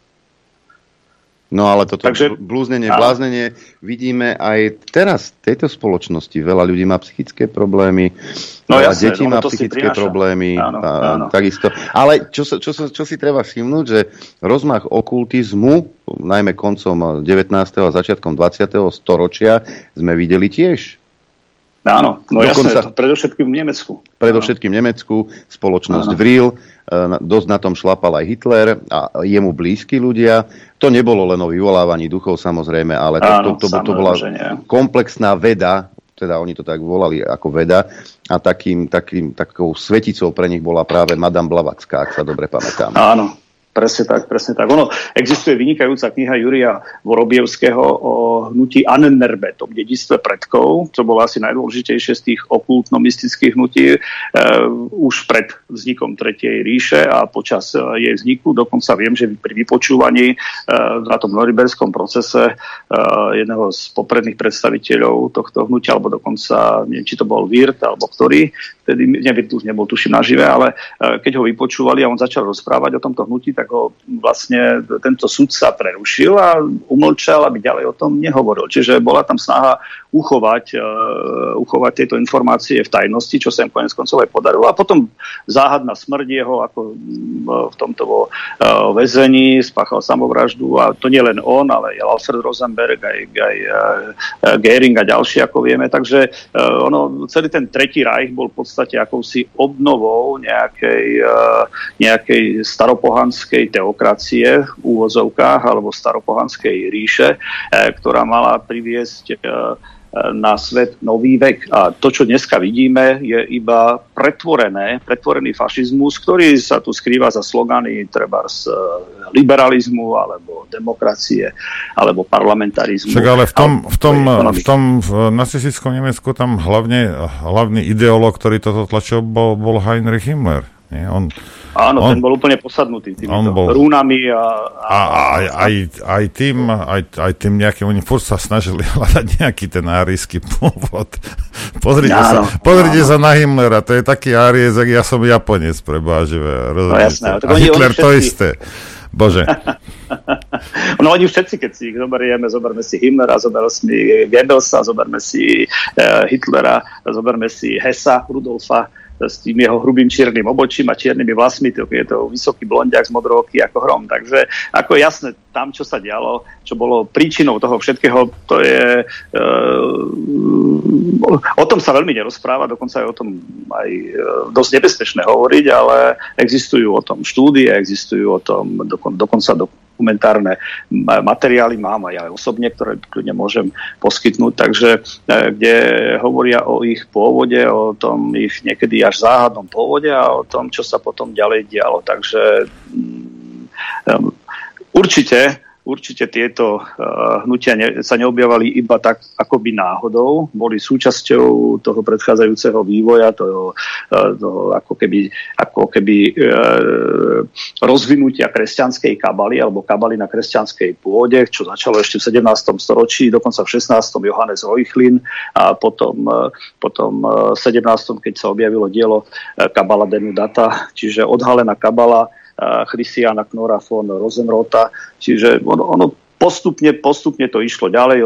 Veľmi sa to uchytilo treba aj na tej pôde e, samotného jezuitského rádu, kde e, boli istí ľudia, ktorí sa touto otázkou priveľmi zaoberali. No a takto to v tom nemeckom, predovšetkým nemecky hovoriacom prostredí, alebo v tom germánskom prostredí, to e, tzv. kresťanská kabala potom prerastala do rôznych tých foriem, objavuje sa tarot, objavujú sa všeliako okultné prúdy, ktoré ale majú, ktoré sú prepájané potom na rúny, na škandinávske ságy, na germánsku mytológiu. No a práve týmto bol Himmler doslova posadnutý. A čo je zaujímavé, on zároveň bol vlastníkom najlepšej E, knižnice o jezuitoch, alebo najlepšie jezuitskej knižnice v Nemecku. On celé noci študoval túto knižnice, tieto diela jezuitov a podľa nich aj potom organizoval samotný rád SS. Takže nebude sa to možno mnohým páčiť, čo teraz hovorím, ale je to ľahko dohľad, dohľadateľné. No, ja sa chcem spýtať jednu vec, lebo ono teraz niektorí posluchači by z toho mohli mať nejaký myšmaš. Títo uh, sú prepojení títo letničeri nejakým spôsobom s tým okultizmom, alebo je to separátna iná vec? No, ono je, ono je to separátna vec.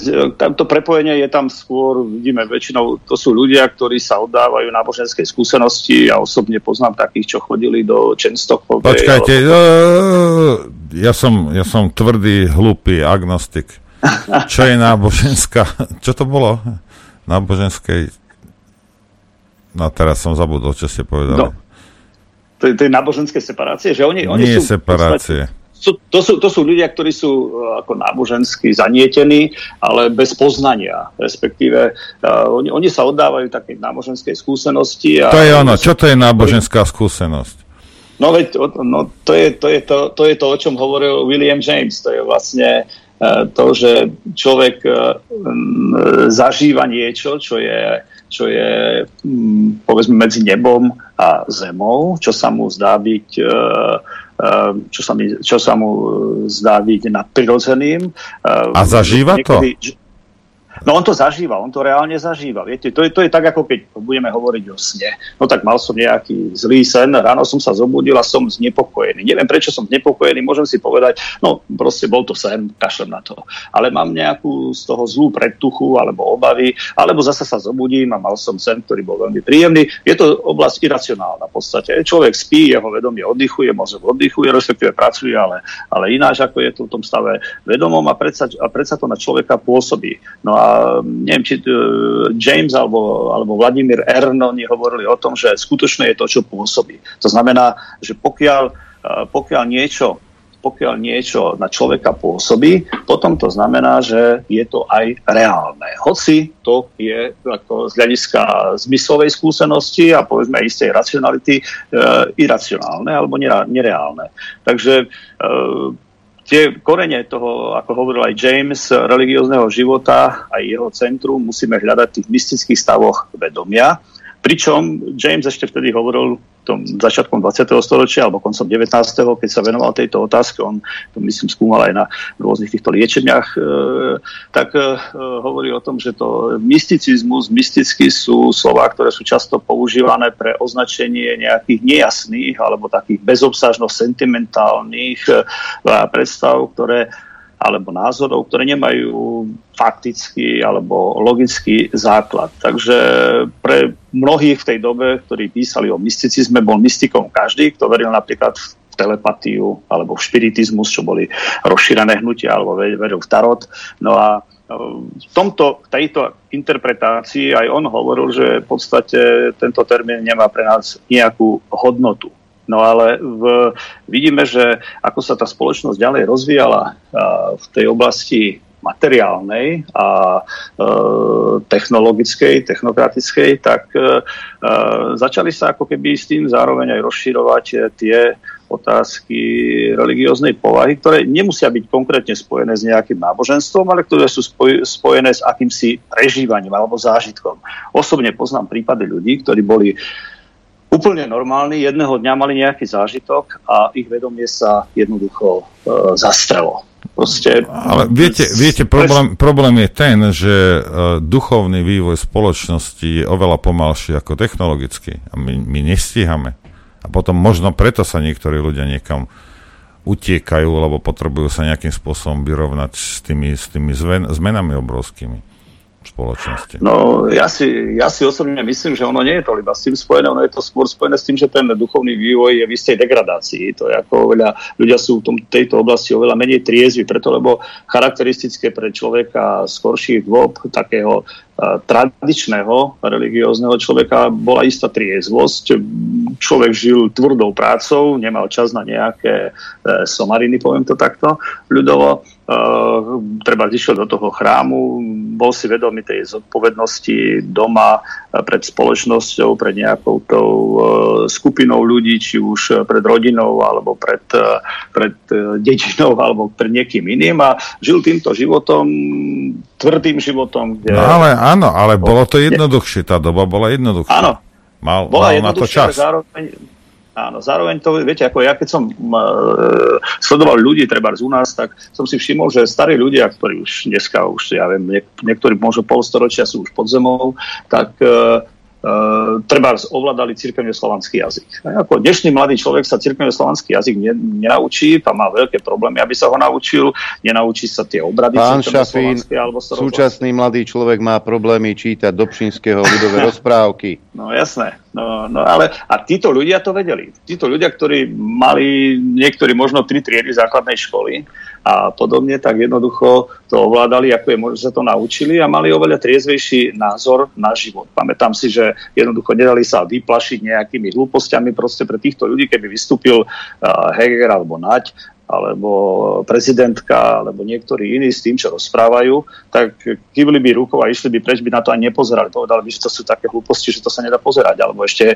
aj niečo horšie by na to povedali. Takže, ale dnešný človek, ktorý je akože, ako hovorí tá definícia postmoderného človeka od Rudolfa Pandica, náboženský, pripravený a vojenský vydrezirovaný jedinec, ktorý laviruje medzi barbarom a dekadentom, sú zrodený z toho nihilistického víru Európskej revolúcie, tak tento dnešný takýto všestranný človek je neskutočne povrchný. Takže on veľmi rýchlo prijíma všetky tieto akési kvázi nadprirodzené prejavy a hneď sa tomu oddáva. Čiže, viete, v, starom, v novom zákone sa píše, Apoštol Pavol o tom hovorí, Apoštol Jan o tom hovorí, neverte každému duchovi. To znamená, neodávajte sa každej duchovnej skúsenosti, neverte všetkým týmto akoby zjaveniam, dávajte na to veľký pozor, skúmajte duchov, či sú od Boha. To je vlastne varovanie pred takýmto opitím božstvom, čo bolo typické napríklad po vzniku reformácie v Nemecku, keď bola reakcia na také dogmatizovanie E, protestantizmu, treba luteránov,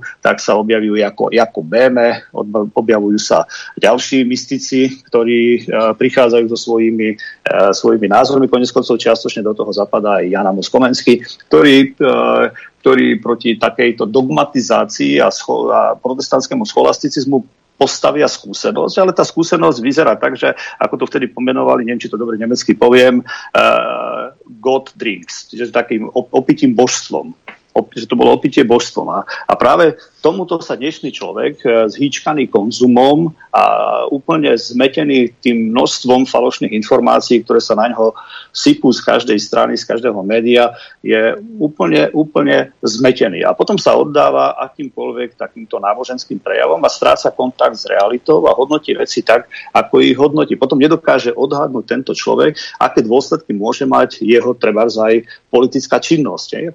Proste oni si myslia, že ako dnešnej, dnešnej povedzme, tej situácii, že uh,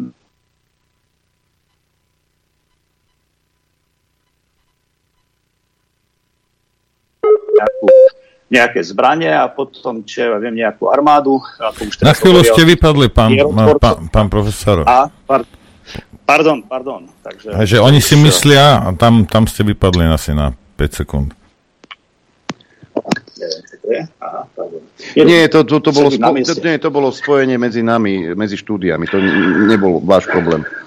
Aha, aha, jasné. Takže, takže títo ľudia potom nemajú triezvy pohľad ani na to, čo sa deje v tom politickom živote a myslia si, tak teraz dodáme, dodáme leopardy na Ukrajinu a oni týmito tankami, leopardami porazia Rusov. To je jasné, že títo ľudia neabsolvovali základnú vojenskú službu, alebo keď ju absolvovali, tak nejakom, možno nejakom tu vás, tu vás, tu vás, tu vás zastavím, pán Šafín, ale oni si myslia, eh, aspoň čo som napočúval od ľudí, že mm-hmm. oni, oni, oni vlastne konajú e, v mene Božom, oni sa milieť nemôžu a to Rusko, lebo letničiari, to som sa zase niekde dočítal, vlastne neveria na opravu sveta a blíži sa koniec sveta a jedine sa to podarí vtedy, keď sa porazí Rusko.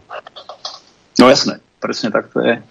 No, to, to nie je iba ich názor, to je názor aj iných, e, iných oveľa vážnejších hnutí, ktoré sa touto témou zaoberajú a ktoré naplánovali e, teda, teda to územie Ruska rozšleniť a pripraviť e, na obrodu, povedzme, ako hovoril Igor Berkut. E, mám jedno výborné video, môžem vám ho poslať asi 50 minútové, e, kde tento telepat a jasnovidec, alebo neviem, ako by som ho ešte pomenoval, ale celkom ináč šikovný chlap hovorí o tom, že ten, o tom očakávaní nebeského Jeruzaléma, Jeruzalému práve na Ukrajine. Takže a tej snahy, e, snahy preniesť tam e, isté sídla a tak ďalej. Čiže v, nie sú to, nie sú to nejaké moje fantázie alebo výmysly, k tomu existujú seriózne materiály a nie sú nové. Preto už ako sme hovorili v tej poslednej relácii, niektorým sa to veľmi nepáčilo, ako som zistil, čo som dostal informácie, že uh, o tom, že Ukrajina ako projekt Novej Chazárie a ten agrojoint, ktorý pôsobil, zoberme si, že brat uh, tvorcu alebo teoretika federálneho rezervného systému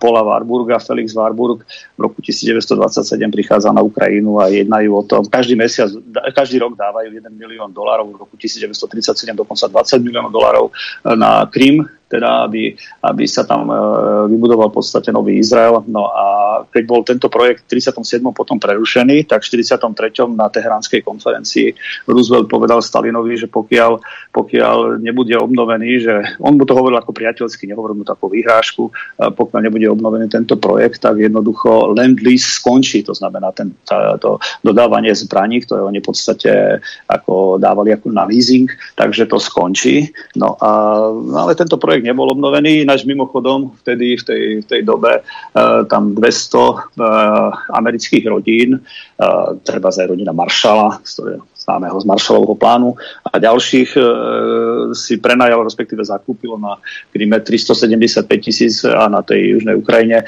375 tisíc hektárov pôdy. Takže e, tá otázka Krymu je spojená viacej s týmito témami, než s tým, že teraz e, Ukrajinci tam si myslia, že budú mať nejaké letné sídla. Takže t- tým som chcel povedať iba toľko, že v podstate tieto religiózne otázky pri tých e, letničiaroch majú skôr takýto, ako by som povedal, ten, e, iba ten konečný prejav alebo nepodstatný prejav. Ale oni, oni sú len súčasťou toho celkového konceptu celej tej armády, to sú takíto, povedzme, pešiaci na, tej, e, na tom bojovom poli, ale potom vzadu sú potom dôstojníci, vyšší dôstojníci a generáli, ktorí majú ale úplne iné cieľe, ale týchto pešiakov potrebujú na to, aby tieto ciele dosiahli. No a zmyslom toho všetkého je naozaj zničenie Ruska. Kým stojí Rusko, tak tento plán nemôžu realizovať. O tom hovorí Břežinský, nebohy, o tom hovoria v podstate jeho, zoberme si, to je teraz najväčší najväčší odporca uh, Ruska, Polsko, to, ako um, z týchto európskych krajín a keď nerátam Britániu samozrejme, tak uh, to je tam veľvyslancom americkým syn Břežinského. Čiže uh, ten projekt Dunaj je a ten projekt je spojený aj s udalosťami, ktoré sú, sú, siahajú hlboko, hlboko do minulosti, lebo uh, dejiny sa tu falšujú už eh, minimálne 4 storočia a vytvárajú sa také dejiny, aby sa to hodilo do toho celkového konceptu. No našťastie dneska voči tomu povstala istá reakcia a tá reakcia nie je spojená s tým, že teraz niekto si niečo bude vymýšľať, fantazírovať, ale je, eh, opierajú sa o, o vážne dokumenty. Nejaký pán písal v tých eh, komentároch v poslednej relácii, že jednoducho ja o čom rozprávam, že to sú nezmysly, že to je jednoducho nesom história a tak ďalej Samozrejme, toto nie je moja pôda. Ja som špecialista na, keď to tak mám povedať, na obdobie všeobecných snemov roky 325 a 787 kresťanskej éry a potom na rozchol ale v roku 1054. Ale uh, tieto, toto tu nám ma baví, lebo v tom vidím nie, uh, také ako keby... Však dobre, ale keď tam napísal ten Fešák niečo, tak uh, no, ako napísal, že uh, píšete, rozprávate blúdy, alebo aj tam nejakým spôsobom argumentoval ako inteligentný človek. Rozumiem. Argumentovať, neargumentoval iba tým, že má nejakú školu v medzinárodných vzťahoch a tak ďalej, tak ako keď to počúva, tak do, dobre, do priamej debaty v infovojne, rád by som, prídem hoci aj do Šamorína, hoci som na východe teda, ale prídem a urobíme priamu debatu, konfrontáciu o, o náboženstve, o filozofii, aj o, aj o mysticizme a o histórii. Uvidíme, no možno, že sa niečo naučím. Hmm. Človek sa učí celý život.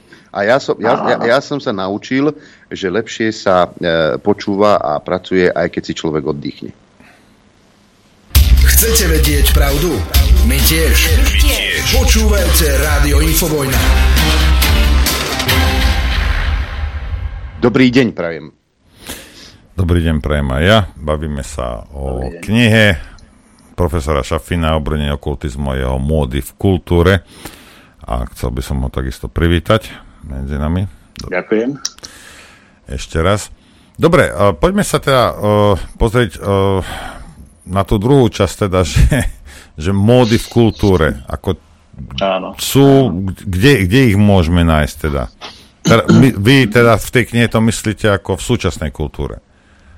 Áno, áno, áno. Ako v súčasnej, tak aj predchádzajúcej, teda od toho konca 19.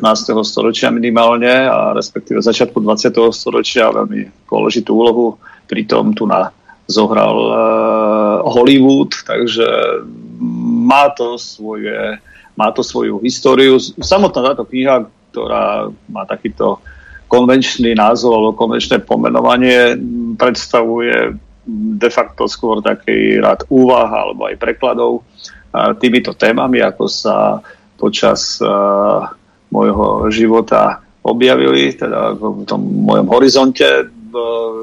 Myslím si, že v dnešnej dobe tieto tieto rôzne ezotericko-okultné až magické praktiky v tej skaličenej podobe nejakého nejakej sekularizácie prenikli do reklamy, prenikli do filmu, vidíme množstvo tých filmov, uh, Poltergeist a, a Actix a to, čo boli skoršie trebárs a rôznych uh, hororových, potom všelijaké no, dokumenty. Te, teraz je toho na Netflixe, habadej, habadej je toho. No. Hej, toho áno, je veľa áno, teraz. No. Také umenie, umenie sa prakticky stratilo, všetko sa to začalo rozplývať v takej nejakej ilúzii, desivej ilúzii, čo je vlastné okultizmu, lebo zmyslom okultizmu je vlastne vyvolávať strachu človeka a ten strachu človeka potom ho zotročuje a robí ho manipulovateľným. To je to, čo vidíme aj potom. Potom sa to prenáša ďalej do tej politickej roviny, lebo ako, keď hovorí Kristus v Novom zákone, že milujte pravdu a pravda vás oslobodí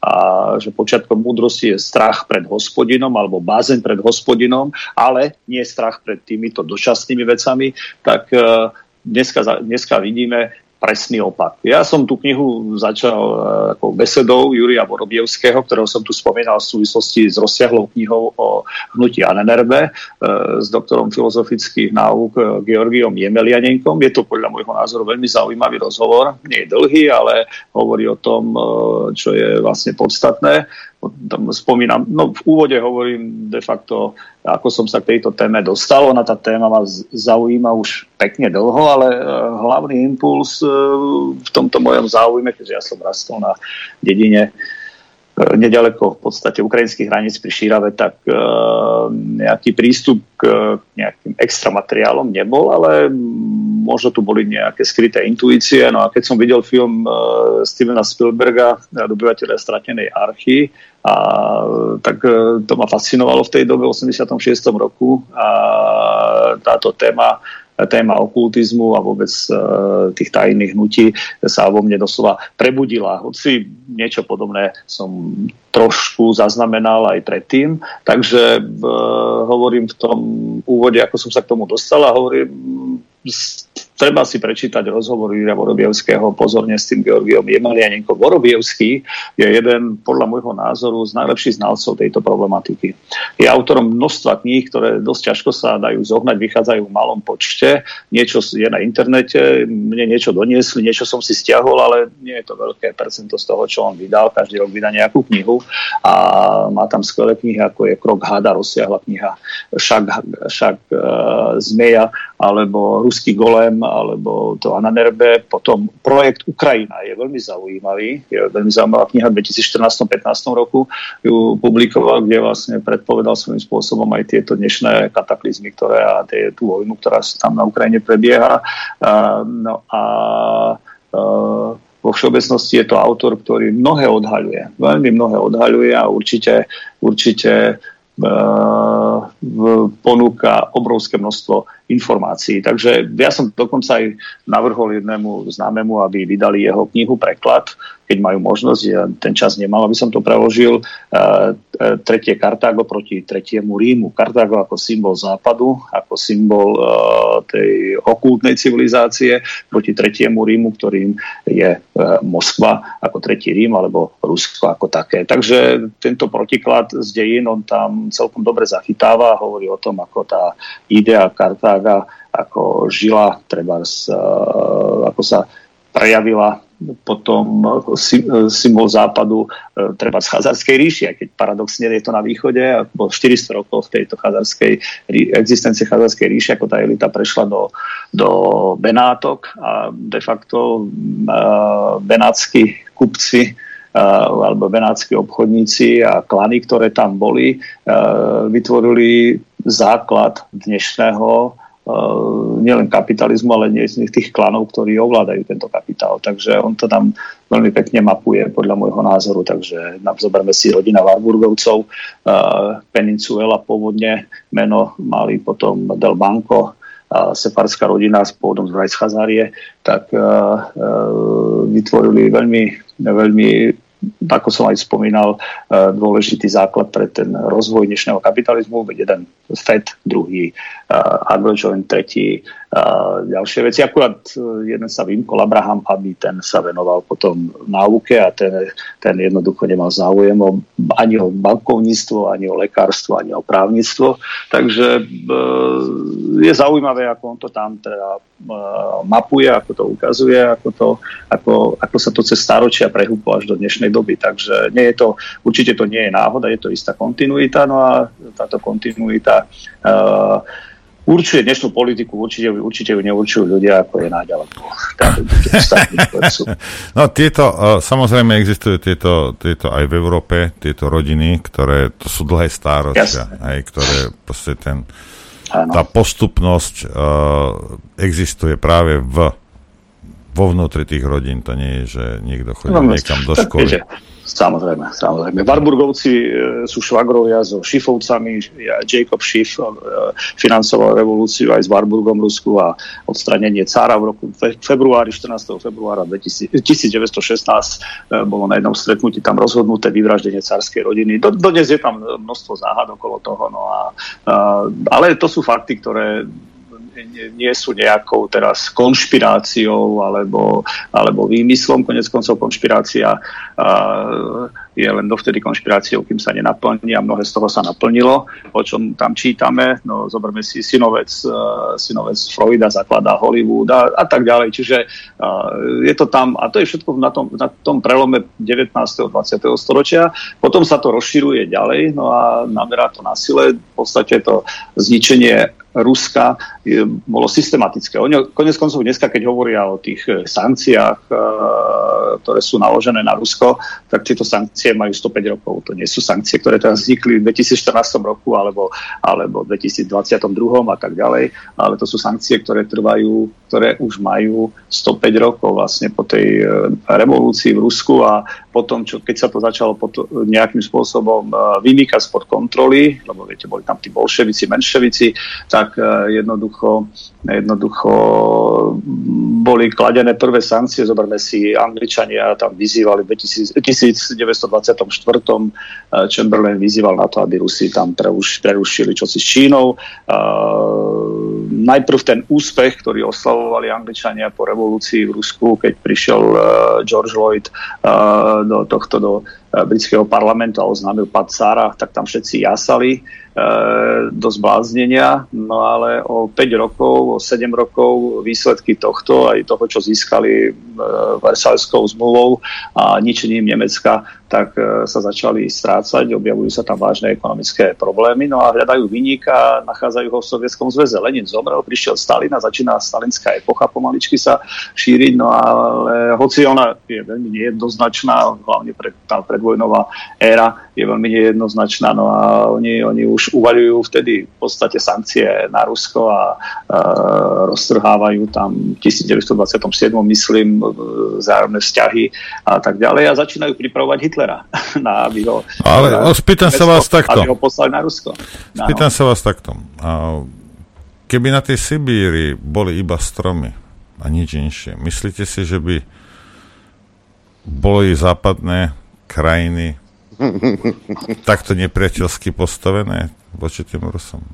Viete, že by tam bolo iba, no, iba drievko by tam rástlo, zarastené. Áno, áno, áno. Tak No jasné, že to nerastné bohatstvo, tak potrebné pre súčasný priemysel, pre súčasné technológie, e, ktoré rozpracoval práve západný svet, tak je nesmierne potrebné. Preto by to vidíme, čo sa deje dnes, že tie sankcie prakticky tam nefungujú na východe, ale za to začínajú fungovať a môžeme očakávať, že budú stále viac fungovať na západe. Preto, lebo ešte je krátka doba, e, málo času prešlo od, od toho zavedenia sankcií, ale uh, ako Rusi určite nebudú trpieť. Ja sledujem veľmi pozorne ich správy a vidím, čo sa tam deje, ako začínajú vyrábať e, čípy vo veľkom, nemusia, nemusia kradnúť ich z pračiek e, Slovákov alebo niekoho iného, ako si tu myslel pán Krupač, ktorý to tam spomínal. Takže jednoducho nie, nie je potrebné im kradnúť nejaké veľké e, výrobky bielej techniky, ale si to robia už sami a nepotrebujú ani ako tvrdí Ameri- ako Američania teraz, že teraz im dodávajú muníciu Severná Korea, ktorá má sama problémy obrovské ekonomické. A to sú, ja som, ja som sledoval americké... A, a, Američania, čo Američania hovoria, to sú vysoko postavení ľudia, ktorí Sice možno nie verejne, ale že Kirby si proste iba vymýšľa s tou Severnej Koreou, oni potrebujú nejakým spôsobom. Samozrejme. Lebo Ukrajina Samozrejme. teraz ako sa, bohužiaľ, pre nich uh, ťahá za kratší koniec. Hej, takže oni, oni sa snažia, alebo aspoň čo to vysvetľujú uh, títo bývalí kdejakí vysoko postavení dôstojníci v americkej armáde, že toto je klasika, ktorú Američania robia, že hovoria teda, ide propaganda, že musia od Severnej Kórie Rusy brať a ja neviem čo. Hej.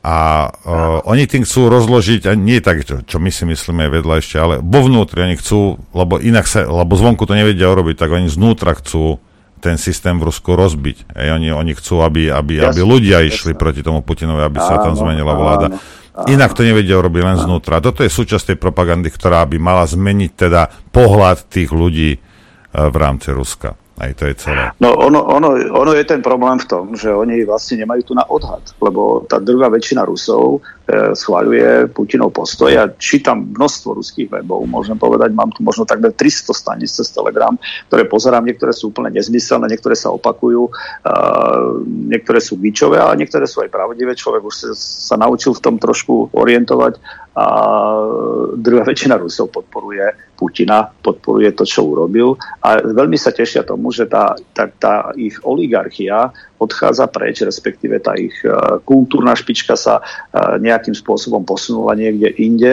A vidíme, že teraz sú, tam snahy vrátiť sa na Meladze napríklad, ktorý tam kritizoval špeciálnu operáciu, teraz mal vystúpenie v Peterburgu. Tí Rusi sú v tom nedôslední, že im dovolujú vôbec tam vystupovať, ja by som povedal takto, preto lebo dostal za to milión rubľov, za to svoje vystúpenie jeho manželka to tam zrátala, takže mnohí to napadajú, že ako je možné, že tento človek, ktorý takto kritizuje ruskú operáciu, tam si chce privyrábať, nech, je preč, nech vystupuje na západe. Galkin tam vystupoval, štvrtý manžel Gali, tejto Ali Pugačevovej. Uh, no ale aj tak sú veľmi radi, že poodchádzali Nazarov Michaila a ďalší, že poodchádzali mnohí preč a v podstate ten zákon o tých inoagentoch, ktorí Američania majú, myslím, že od roku 1930, tak, a ktorý teraz tu vyvoláva také obrovské vášne, napríklad hovoria v Gruzinsku nie, keď boli tie demonstrácie, tak ten tento, tento zákon o tých inoagentoch v podstate týchto ľudí blokuje v tom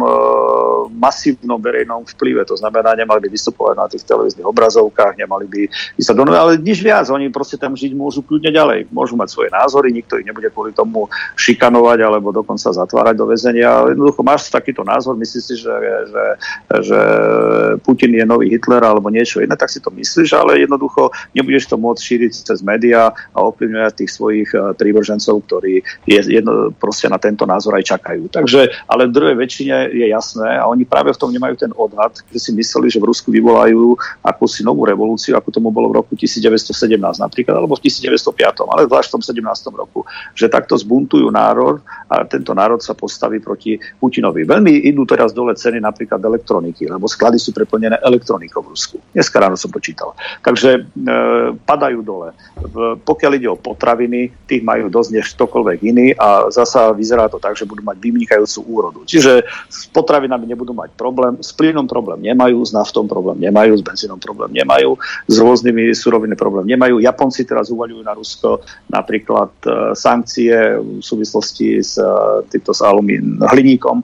No a Uh, Rusi sú najväčší producent hliníka na svete a Japonci na ňu uvaľujú sankcie. No to, je, je to, také, to sú také až, až smiešne veci, ktoré človek niekedy číta, čo títo ľudia musia robiť a hovorí si, ja neviem, či stratili rozum, či sa... Nie, presne, nie, nie, toto ste vystihli úplne, úplne presne. Musia. Japonsko, takisto ako Nemecko, je okupovaná áno, krajina. Áno, áno, samozrejme, samozrejme. Musia to robiť. V podstate, ona aj tých, tých 850, či koľko tých základní amerických na celom svete, a tak oni de facto majú skôr za úlohu, myslím si, že keby vypukli nejaké, nejaký, keby vypukol nejaký, nedaj Bože, globálny konflikt, tak tieto základne veľa nepomôžu, tie základne budú jednoducho zotreté z povrchu zeme veľmi rýchlo, preto, lebo taká základňa sa nemôže udržať bez, ne, bez prísunu týlového a tak ďalej. A to sa dá v prípade masívneho a globálneho konfliktu, to sa dá ľahko odblokovať. No, počkajte, počkajte, ale áno, toto máte pravdu, ale, ale taká základňa,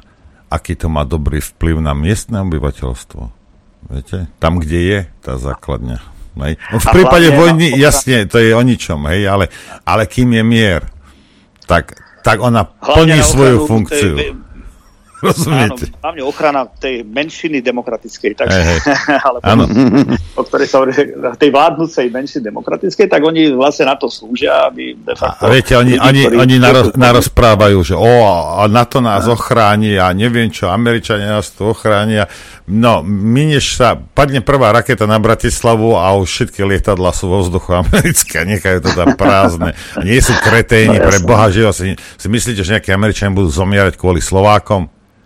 Vy ste sa zbláznili. Veď ako, nie, tak. Ale na ovplyvňovanie vnútropolitických vecí v tej ktorej krajine tie základy sú úplne špičkové.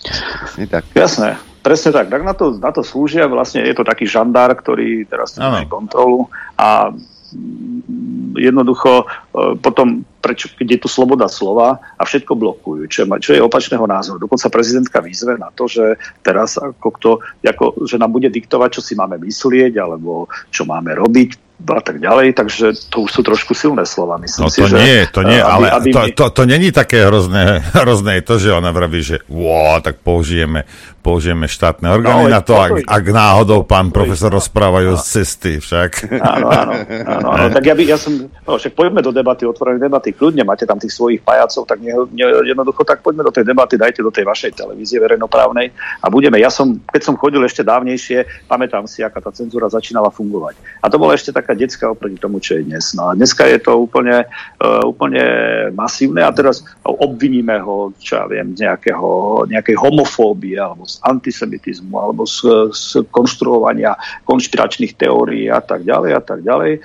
No a na základe toho ho odsúdime preto, lebo máme svojich ľudí, máme svoje, svoju prokuratúru, máme svoje štátne orgány, pošleme na ňo kuklačov alebo niekoho iného, tak toto funguje proste. Dneska to, to je, takto vyzerá ten slobodný svet dnešný. Takže uh, jednoducho Uh, presne v duchu toho hesla zlodej kričí chytte zlodeja, tak, tak toto funguje. No a, a hovoriť o niečom inom, tak človek sa okamžite stáva nepriateľom štátu. Takže preto aj ten, tie, tie, ten zákon napríklad o inoagentoch v Rusku, ktorý je, hovorím, on má dopad takýto, ktorý, to, tí, títo ľudia tam prichádzajú, však aj Galkin bol teraz naspäť e, v Rusku a tak akurát, že u ľudí stratili to postavenie, ktoré predtým mali. Samozrejme, nejakí privrženci zostali. On, ja som pozeral jeho niekedy relácie, keď s tými nadanými deťmi mal, je veľmi šikovný šikovný, to ako objektívne poviem, veľmi šikovný, neviem prečo si zobral takúto starú ženu, ale, ale je veľmi šikovný a bystrý chlapec a vie si robiť srandu. Ja chápem, že nemá rád ako tieto aké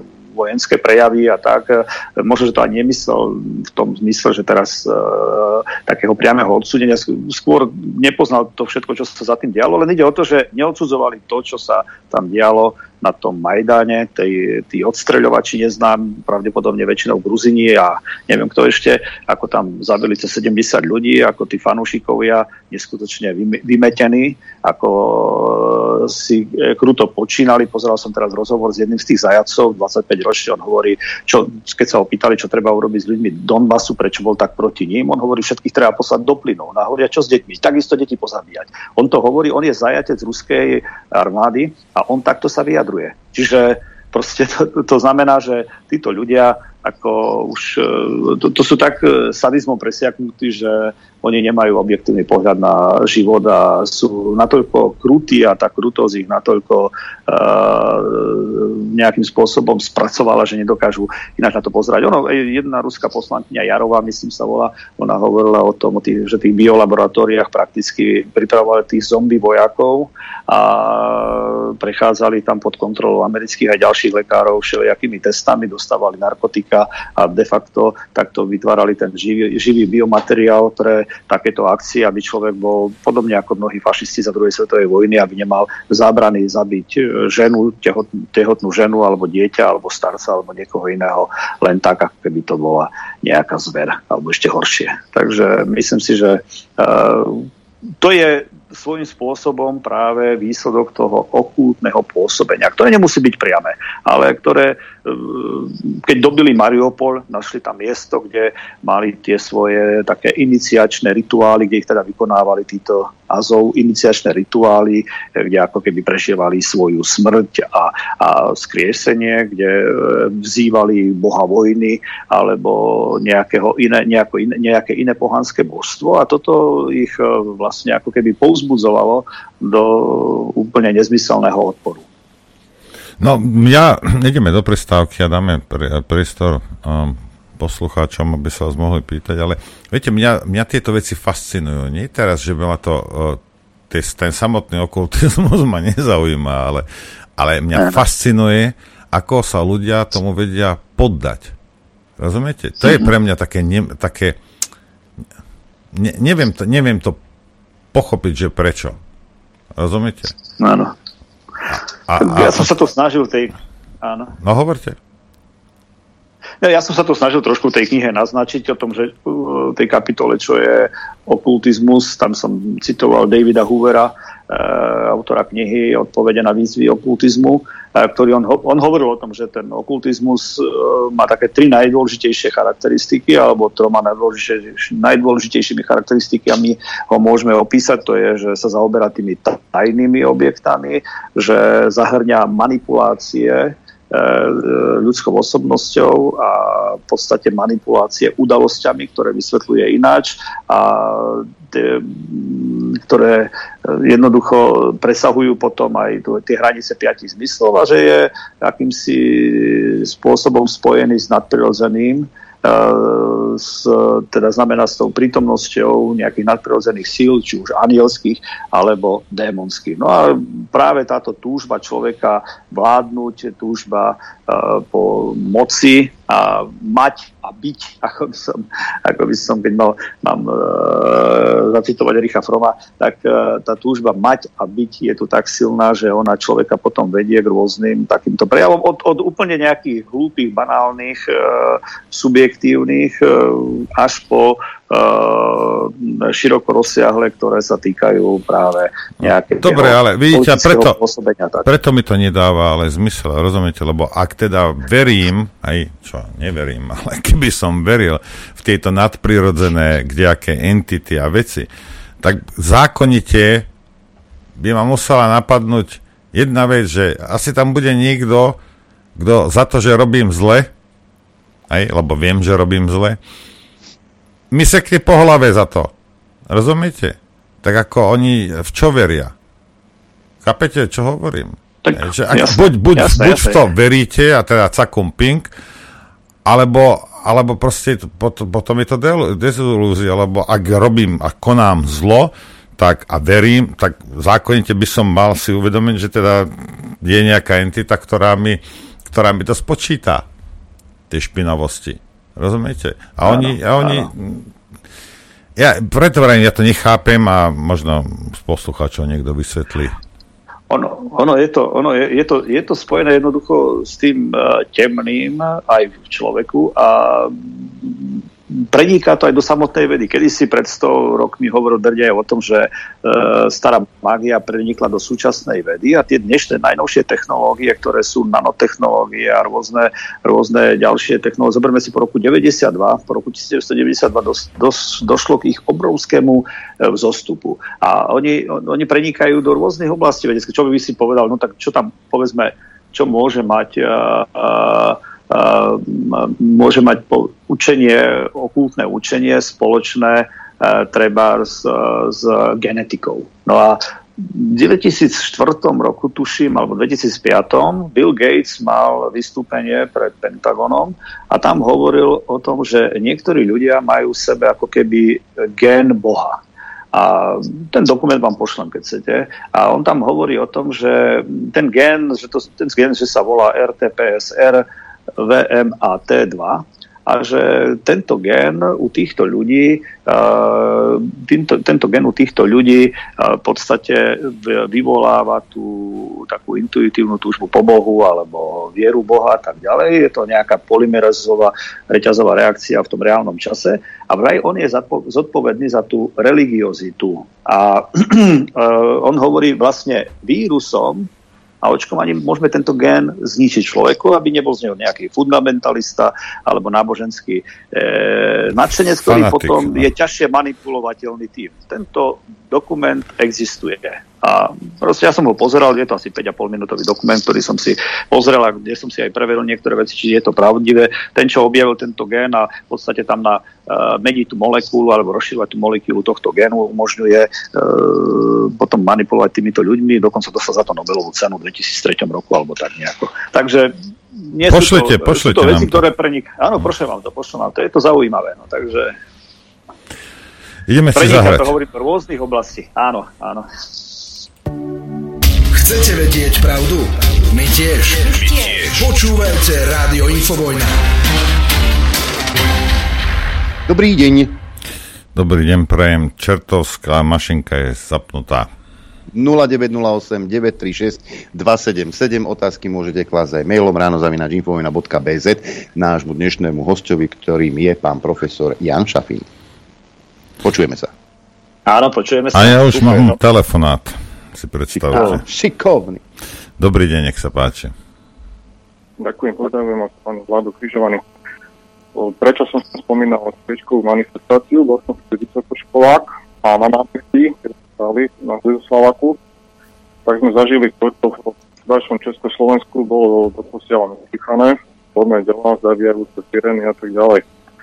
A vtedy som to označil za najdlhších 300 minút môjho života potom, keď sme sa vracali na stanicu, tak e, jedného môjho priateľa zobrali policajti, bol nepodmienečne odsúdený, dnesko bol rehabilitovaný. E, sviečky z tejto manifestácie ostatní moji priatelia pomazali pred hlavnou stanicou do košov. Boli sme v obave, že nás to nebudú kontrolovať a tak ďalej. Ja som si to nechal, som veľmi rád, mám podnesť doma. A predčasom dostal od nejakej organizácie ktorá mm, robiť prípravu na oslavy väčkovej manifestácie, súbor otázok a medzi nimi bola jedna otázka asi takéhoto typu. Koho by ste radi uvideli na tribúne pri príležitosti oslav väčkovej manifestácie? Tak som mi napísal, že no, najlepšie by bolo asi, aby tá tribúna bola prázdna a bola minúta ticha. No.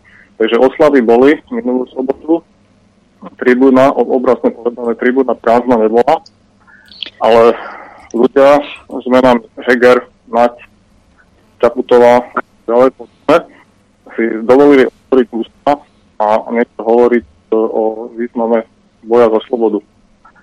A to veľmi pobúrilo a pobúruje. A myslím si, že títo ľudia, ktorí takto ničili a ničia slovenský národ, by mali do konca ich života chodiť kolenačky a odprosovať tento národ za to, čo urobili. A moja otázka na pána Šafina je takáto. A z hľadiska väčšinej spravodlivosti to bude riešiť niekto iný. Z hľadiska ľudskej spravodlivosti, akým spôsobom by ste vy pristúpili k hodnoteniu činov týchto ľudí, alebo vzhľadom na to, čo ste povedali, sú to chudáci, ktorí vlastne za nič nemôžu. Ďakujem, máte sa dobre do počutia. Mm-hmm. Ďakujeme. No, ako poviem to tak, eh, moje pocity sú niekedy rozprúplné. Preto, lebo, viete, človek eh, poznáva toho druhého človeka treba z, najlepšie ho spoznať tým osobným kontaktom a častým osobným kontaktom, tak vie si urobiť obraz. Keď niekoho poznáte iba z televíznej obrazovky alebo z rádia alebo z nejakého iného média, tak ten váš obraz je veľmi zúžený a tá predstava je, môže byť veľmi nepresná. Takže netrúfal by som si niekoho z nich tako, že poslať povedzme do pekla alebo odsúdiť, alebo ja neviem povedať, tak ho treba zavraždiť. To nie je ako... Nie, koliko, kolikovu stačí, keď pošlete naspäť domov. Hej?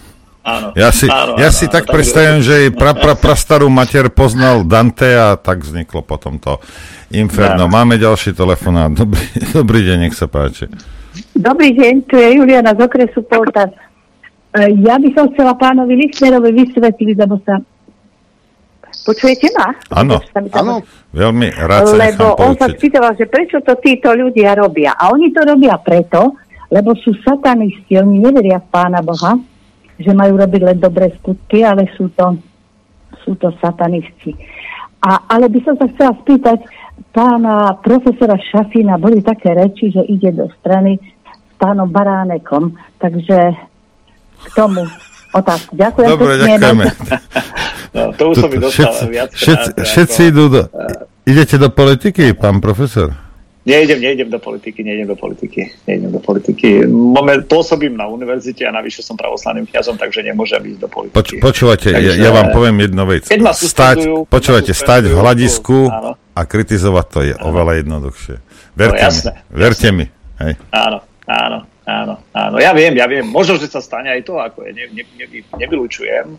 Uh, pána Baránka Janka si vážne, sme kamaráti a myslím si, že to myslí úprimne, ale ako momentálne, momentálne je to tak, môže sa to zmení, hovorím, ako z hľadiska toho, že som aj Ale nie je to v krátkodobom hľadisku tá zmena, hej? No a kto vie, to, čas ide rýchlo, stať sa môže hoci čo, no takže veľa vecí, ale poviem vám pravdu, ja ako ja ja mám rád svoj svet, ktorý mám a jednoducho myslím si, že je to svet, ktorý je nezávislý. Asi tie veci, čo teraz aj rozprávam, študujem a častokrát sa stane, že nájde vlastné chyby a poviem si, nie je to celkom až tak. A keď bola tá predchádzajúca otázka, ako by som riešil, hovorím, mne ich je ľúto v podstate týchto ľudí. Viete, čas ide rýchlo. Ja keď si spomeniem na mojich rovesníkov, niektorých, čo už nie sú na tomto svete, tak si hovorím, ako to je také, také bláznostvo, ako sa, ako sa hovorí o Svetom písme v Novom zákone, že, že všetko si získal, ale svoju dušu si stratil, že na čo ti to bolo vlastne. Aj s týmto je tak. Čas ide rýchlo. Dnes boli sme mladí, už sme starší,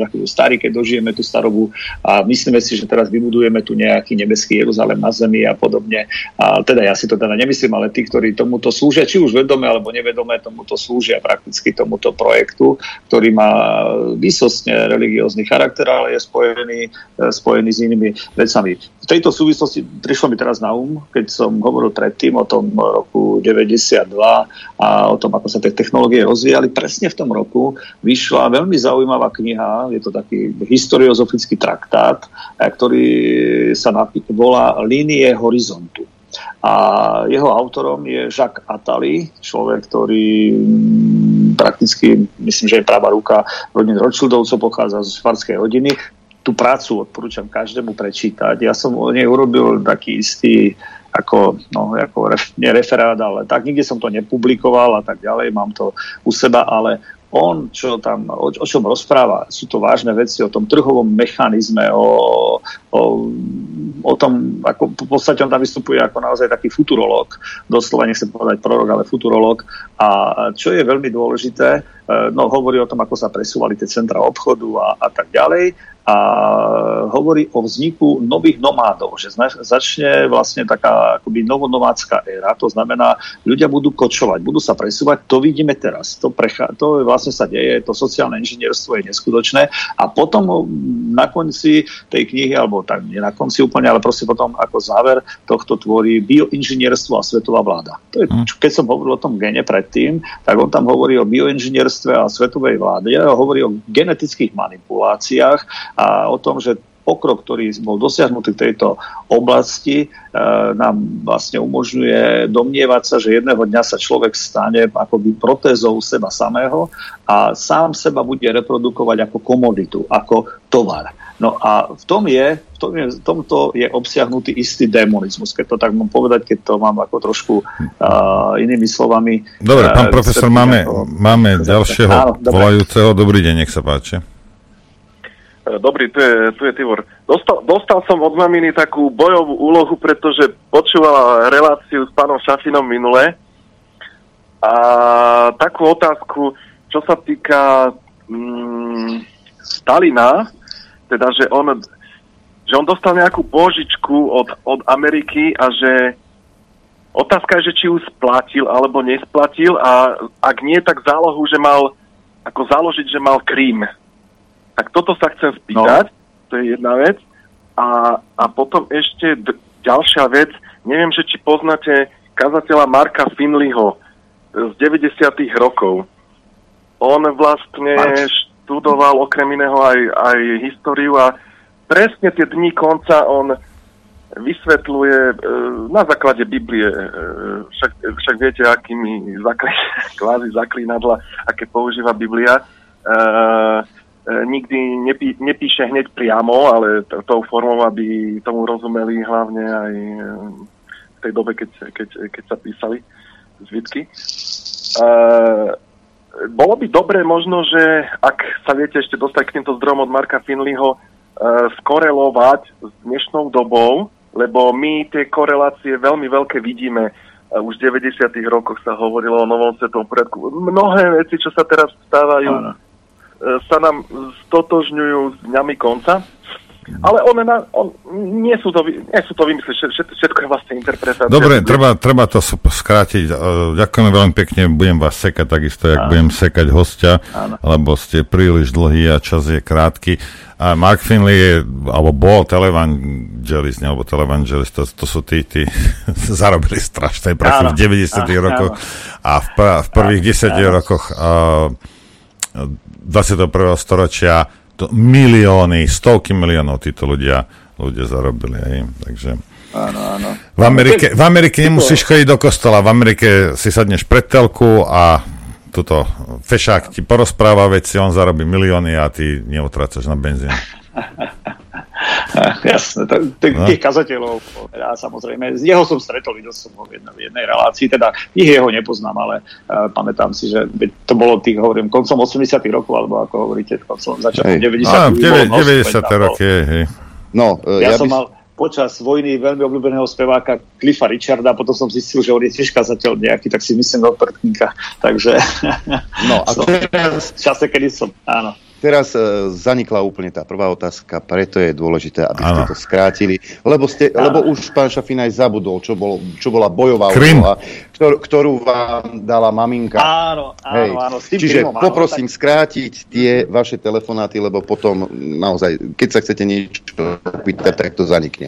Takže, Takže to, čo, to, čo sme, to, čo som hovoril predtým, že od roku 27, keď prišiel Felix eh, Warburg do Sovietskeho zväzu a potom každý rok vyplácali 1 milión dolárov, to bola terajší dolár, bol samozrejme iný ako je dnešný dolár svojou silou, takže v každý rok až do roku 37, 37 roku myslím, že dostali 20 miliónov dolárov, ale potom tam nastali isté posuny a uh, de facto prakticky Ukrajinou, predstaviteľom ukrajinskej komunistickej strany bol Lazar Kaganovič. No a Lazar Kaganovič je de facto aj tvorcom Ukrajiny ako také, ako hlavný, popri Leninovi, Petliurovi, Hruševskom a Rosenbergovi.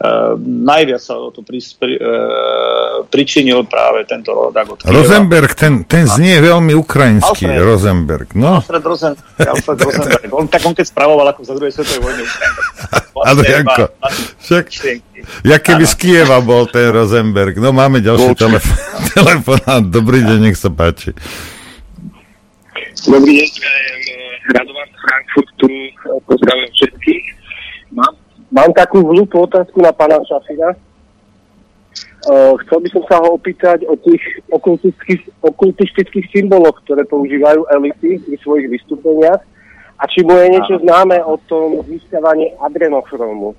Ďakujem veľmi pekne, prajem pekný víkend. Áno, samozrejme. Ďakujeme. Samozrejme, tie, tie, tie okultné symboly, keď tu bola pána, pani Lajneová, či ako sa volá uh, von Lajneová uh, s našou prezidentkou, keď mali takto skrížené ruky, keď uh, pri podávaní si rúk a tak ďalej. Tí symboliky je množstvo preto, lebo e, napríklad slobodomurárske hnutie alebo masonstvo sú založené práve na symbolizme. Tam nezohráva natoľko úlohu nejaká taká presná história, ale skôr symbolická história, symbolická interpretácia alebo nejaká alegorická história. Takže e, tam všetko symbolizuje. Ten, ten symbol nemusí byť, môže byť používaný alebo interpretovaný ako pozitívne ako negatívny. To neznamená, že, že automaticky je ten symbol zlý, ale čo ja viem, e, ja som mal vo zvyku, keď som bol v armáde, treba ešte za komunistov a tak som si zvykol dávať ruku takto do kabáta, keď sme stali ako Stalin. Ani som o tom nevedel. A potom mi hovorili, veď to je predsa symbol, to si dával takto Stalin, lebo preto on bol tam zasvetený a tak ďalej. Čiže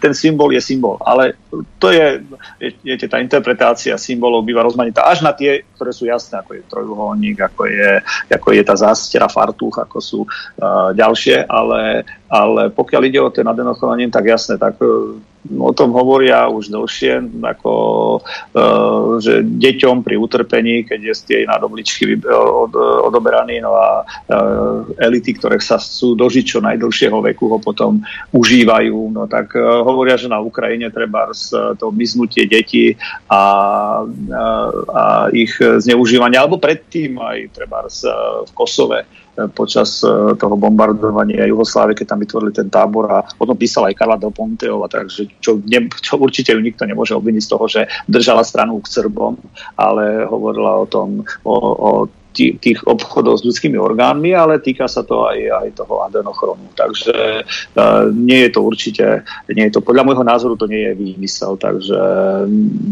možno každému to z nich nepomohlo, lebo Medline Obrajtová zomrela skoro, neviem, či to užívala, či nie, ale, ale jednoducho, ale jednoducho hovorí sa o tom, že tieto elity to užívali, no a podstate aj uh, nedávno, keď sa, že keď sa rôzne tieto hviezdy súčasného sveta zastavia na, na Ukrajine, tak hovoria, že sú im uh, niekedy menené orgány. Tak, ale či je to fake, či je to pravda, to ja neviem. Konec koncov ono raz to všetko vyjde aj tak najavo. Takže, ale s tým adenochronom je to, je to ja, ja môžem čestne prehlásiť, že ja to neužívam. Pozrite sa na mňa, ako vyzerám. Ja mám 34, 34 rokov.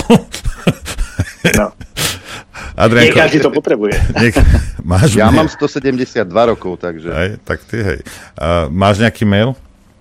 Oj, mailov je kope. Tak daj, daj ešte a, rýchlo. A ja zatiaľ vypnem telefón, lebo nevoláš, tak nedostane, tak vypnem a bude Adrianko fungovať. Otázka. Dobrý deň. Chcel by som sa spýtať hostia na jeho pohľad na to, čo sa deje okolo Kievsko-Pečerskej lavry.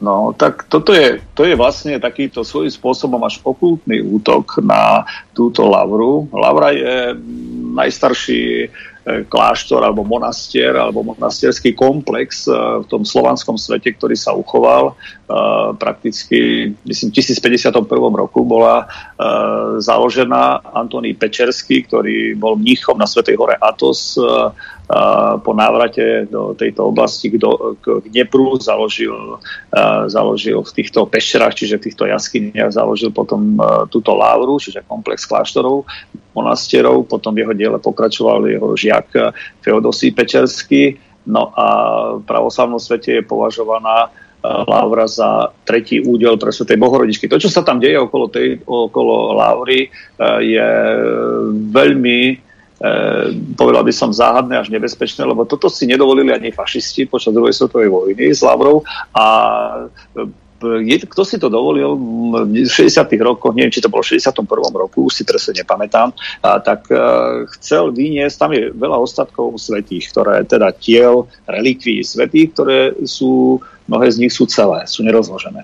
A chceli ich vyviesť, myslím, že 130 alebo tak nejako ich tam je, a chceli ich vyviesť za Chruščova, preč z tejto lavry. Prišli tam nákladné autá a už sa chystali do tejto práce, že akože teda tie, tie pozostatky svetých tých rakvách, väčšinou ťažkých rakvách uchovaných, e, že ich vyvezú, naložia na tie, ako oni písali, gruzoviky, na tie nákladné autá, ich vyvezú preč, lenže v tej dobe sa roztrhla priehrada a zaliela tam nejakú oblasť, priehrada na. E, zahynulo vtedy neoficiálne okolo 2000 ľudí, oficiálne 149, takže oni okamžite tie, tie nákladné auta stiahli a poslali ich na pomoc, na záchranu ľudí a tým pádom táto akcia neprebehla. Dneska sa niečo podobné deje, existuje, hovorili o tom aj skôr, dokonca som čítal jedného kniaza, on bol tuším elektronický inžinier, alebo dačo podobné z Charkova, potom, potom bol takým vizionárom, zomrel v 97. Jakov Trubin, alebo ako tak sa volá, myslím, a on tam napísal knihu k tomu a hovorí o tom, že e, dôjde, dôjde k tomu, že vyvezú tie ostatky preč, ale potom sa pretrhne hráza na Dnepre a lode budú právať po Kieve a že tri mesiace potom, čo odstránia preč tieto, e, tieto ostatky svetých, že to je veľké, veľké e, porúhanie. No a do toho sú zapojení ako, ako ľudia typu Danilov, známy zločinec z Luhanska, bandita, mafián doslova, podľa môjho názoru, aspoň to, čo som čítal o ňom. Aj človek, ktorý je veľmi nepríjemného výzoru, keď sa na ňo pozriete. Aj mnohí iní, ktorí samozrejme pravoslavnú církev nemusia, alebo podporujú tam tú rozkolnickú, tzv. pravoslavnú církev, čo vlastne pravoslavná církev nie je, lebo to nie je, to, to je obyčajný rozkol, to jednoducho sme si požičali názov a vedenú Epifániou. Žiaľ Bohu sú prikrytí konštantinopolským patriarchom Bartolomeom, ktorý je zasa riadený CIA. Takže ako hovorím to ako pravoslavný kniaz a hovorím to otvorene. A e, v podstate e, škoda je tá, že ten národ si to nedokázal sám uchrániť pred e, týmito rôznymi voľkmi, ktorí tam prišli. Pripomína to nejaký donatistický rozkol zo začiatku 4. storočia do Severnej Afriky, preto lebo tiež tam to naberalo takéto až brutálne podoby ako zatýkania, dokonca vraždenia. A to, čo sa tam deje, viete, to je, uh, Zelensky cynicky povedal, že Ukrajina je najslobodnejšia religiózna krajina. Nie včera, alebo prečo to povedal. To je proste úplný výsmech tomu všetkému a hovoril, už v 90. rokoch, začiatkom 90. rokov tam boli na západe Ukrajiny veľké represálie. Chyba týchto predstaviteľov pravoslavných bola tá, že nedokázali sa pripraviť na, tieto, na, tieto, na túto situáciu. Možno, že sa to ani nedalo objektívne, ale uh, zničiť Lauru je vlastne symbol zničenia uh, tej samotnej podstaty Maloruska alebo toho, čo nazvali neskôr Ukrajinou, preto lebo Ukrajina je prakticky výtvor 20. storočia, im sa to síce nepáči, ale keď si zoberieme západná Ukrajina, patrilo to pod e, Rakúsko-Uhorsko, zoberme si Bukovina k Rumunsku, zoberme si do, Donecko, patrilo k Rusku a tak ďalej, do oslobodenia uh, Krymu uh, Katarínou Veľkou a Maloruska, to patrilo Turecku, takže v podstate, ako sa to postupne formovalo, hlavne po revolúcii v Rusku od toho 4. marca 1917 až do dnešných dní, dalo by sa veľa rozprávať. Čiže je tu vlastne útok na základný symbol a keď zničíte tento základný symbol, tak v podstate zlozíte celú štátnosť. Asi takto vyzerá podľa môjho názoru ich myšlienkové, takto vyzerajú ich myšlienkové pochody. Toľko pán profesor. Je čas ísť víkendovať už. Toľko pán profesor Šafín. Pán profesor, ďakujeme veľmi pekne a tešíme ja sa na stretnutie 10. júna pri Košice. Áno. Ja, Dúfam, že dožijeme, áno. ja možno aj skôr ozvem sa. Dobre, ďakujeme. Áno, áno. Pekný víkend prajeme. Ja. No a my sa rozlúčime, ide víkend, ak môžete, strávte čo najviac času s rodinou. Ak ste v práci, nech vám to ubehne čo najrýchlejšie Máte pekný víkend a ešte vám poďakujem, ďakujem za spoluprácu Norbertovi, vám poďakujem za pozornosť a za podporu. Počuť a vidieť sa budeme opäť v pondelok krátko po 9. Takisto ďakujem poslucháčom, divákom za podporu, ktorú nám prejavujete. Kniha je v obchode, ale ak počkáš alebo nemusíš počkať, budú zajtra iné knihy. Čokoľvek si objednáte s touto knihou a pána Šafina, tak to pôjde koncom apríl, ako vám aj, ak chcete niečo skorej, tak si dajte dve objednávky a dve platby. Ďakujem vám za pozornosť a prajem vám šťastnú a veselú dobrú noc. Len vďaka vašim príspevkom sme nezávislí. Nezávislí. Rádio Infovojna.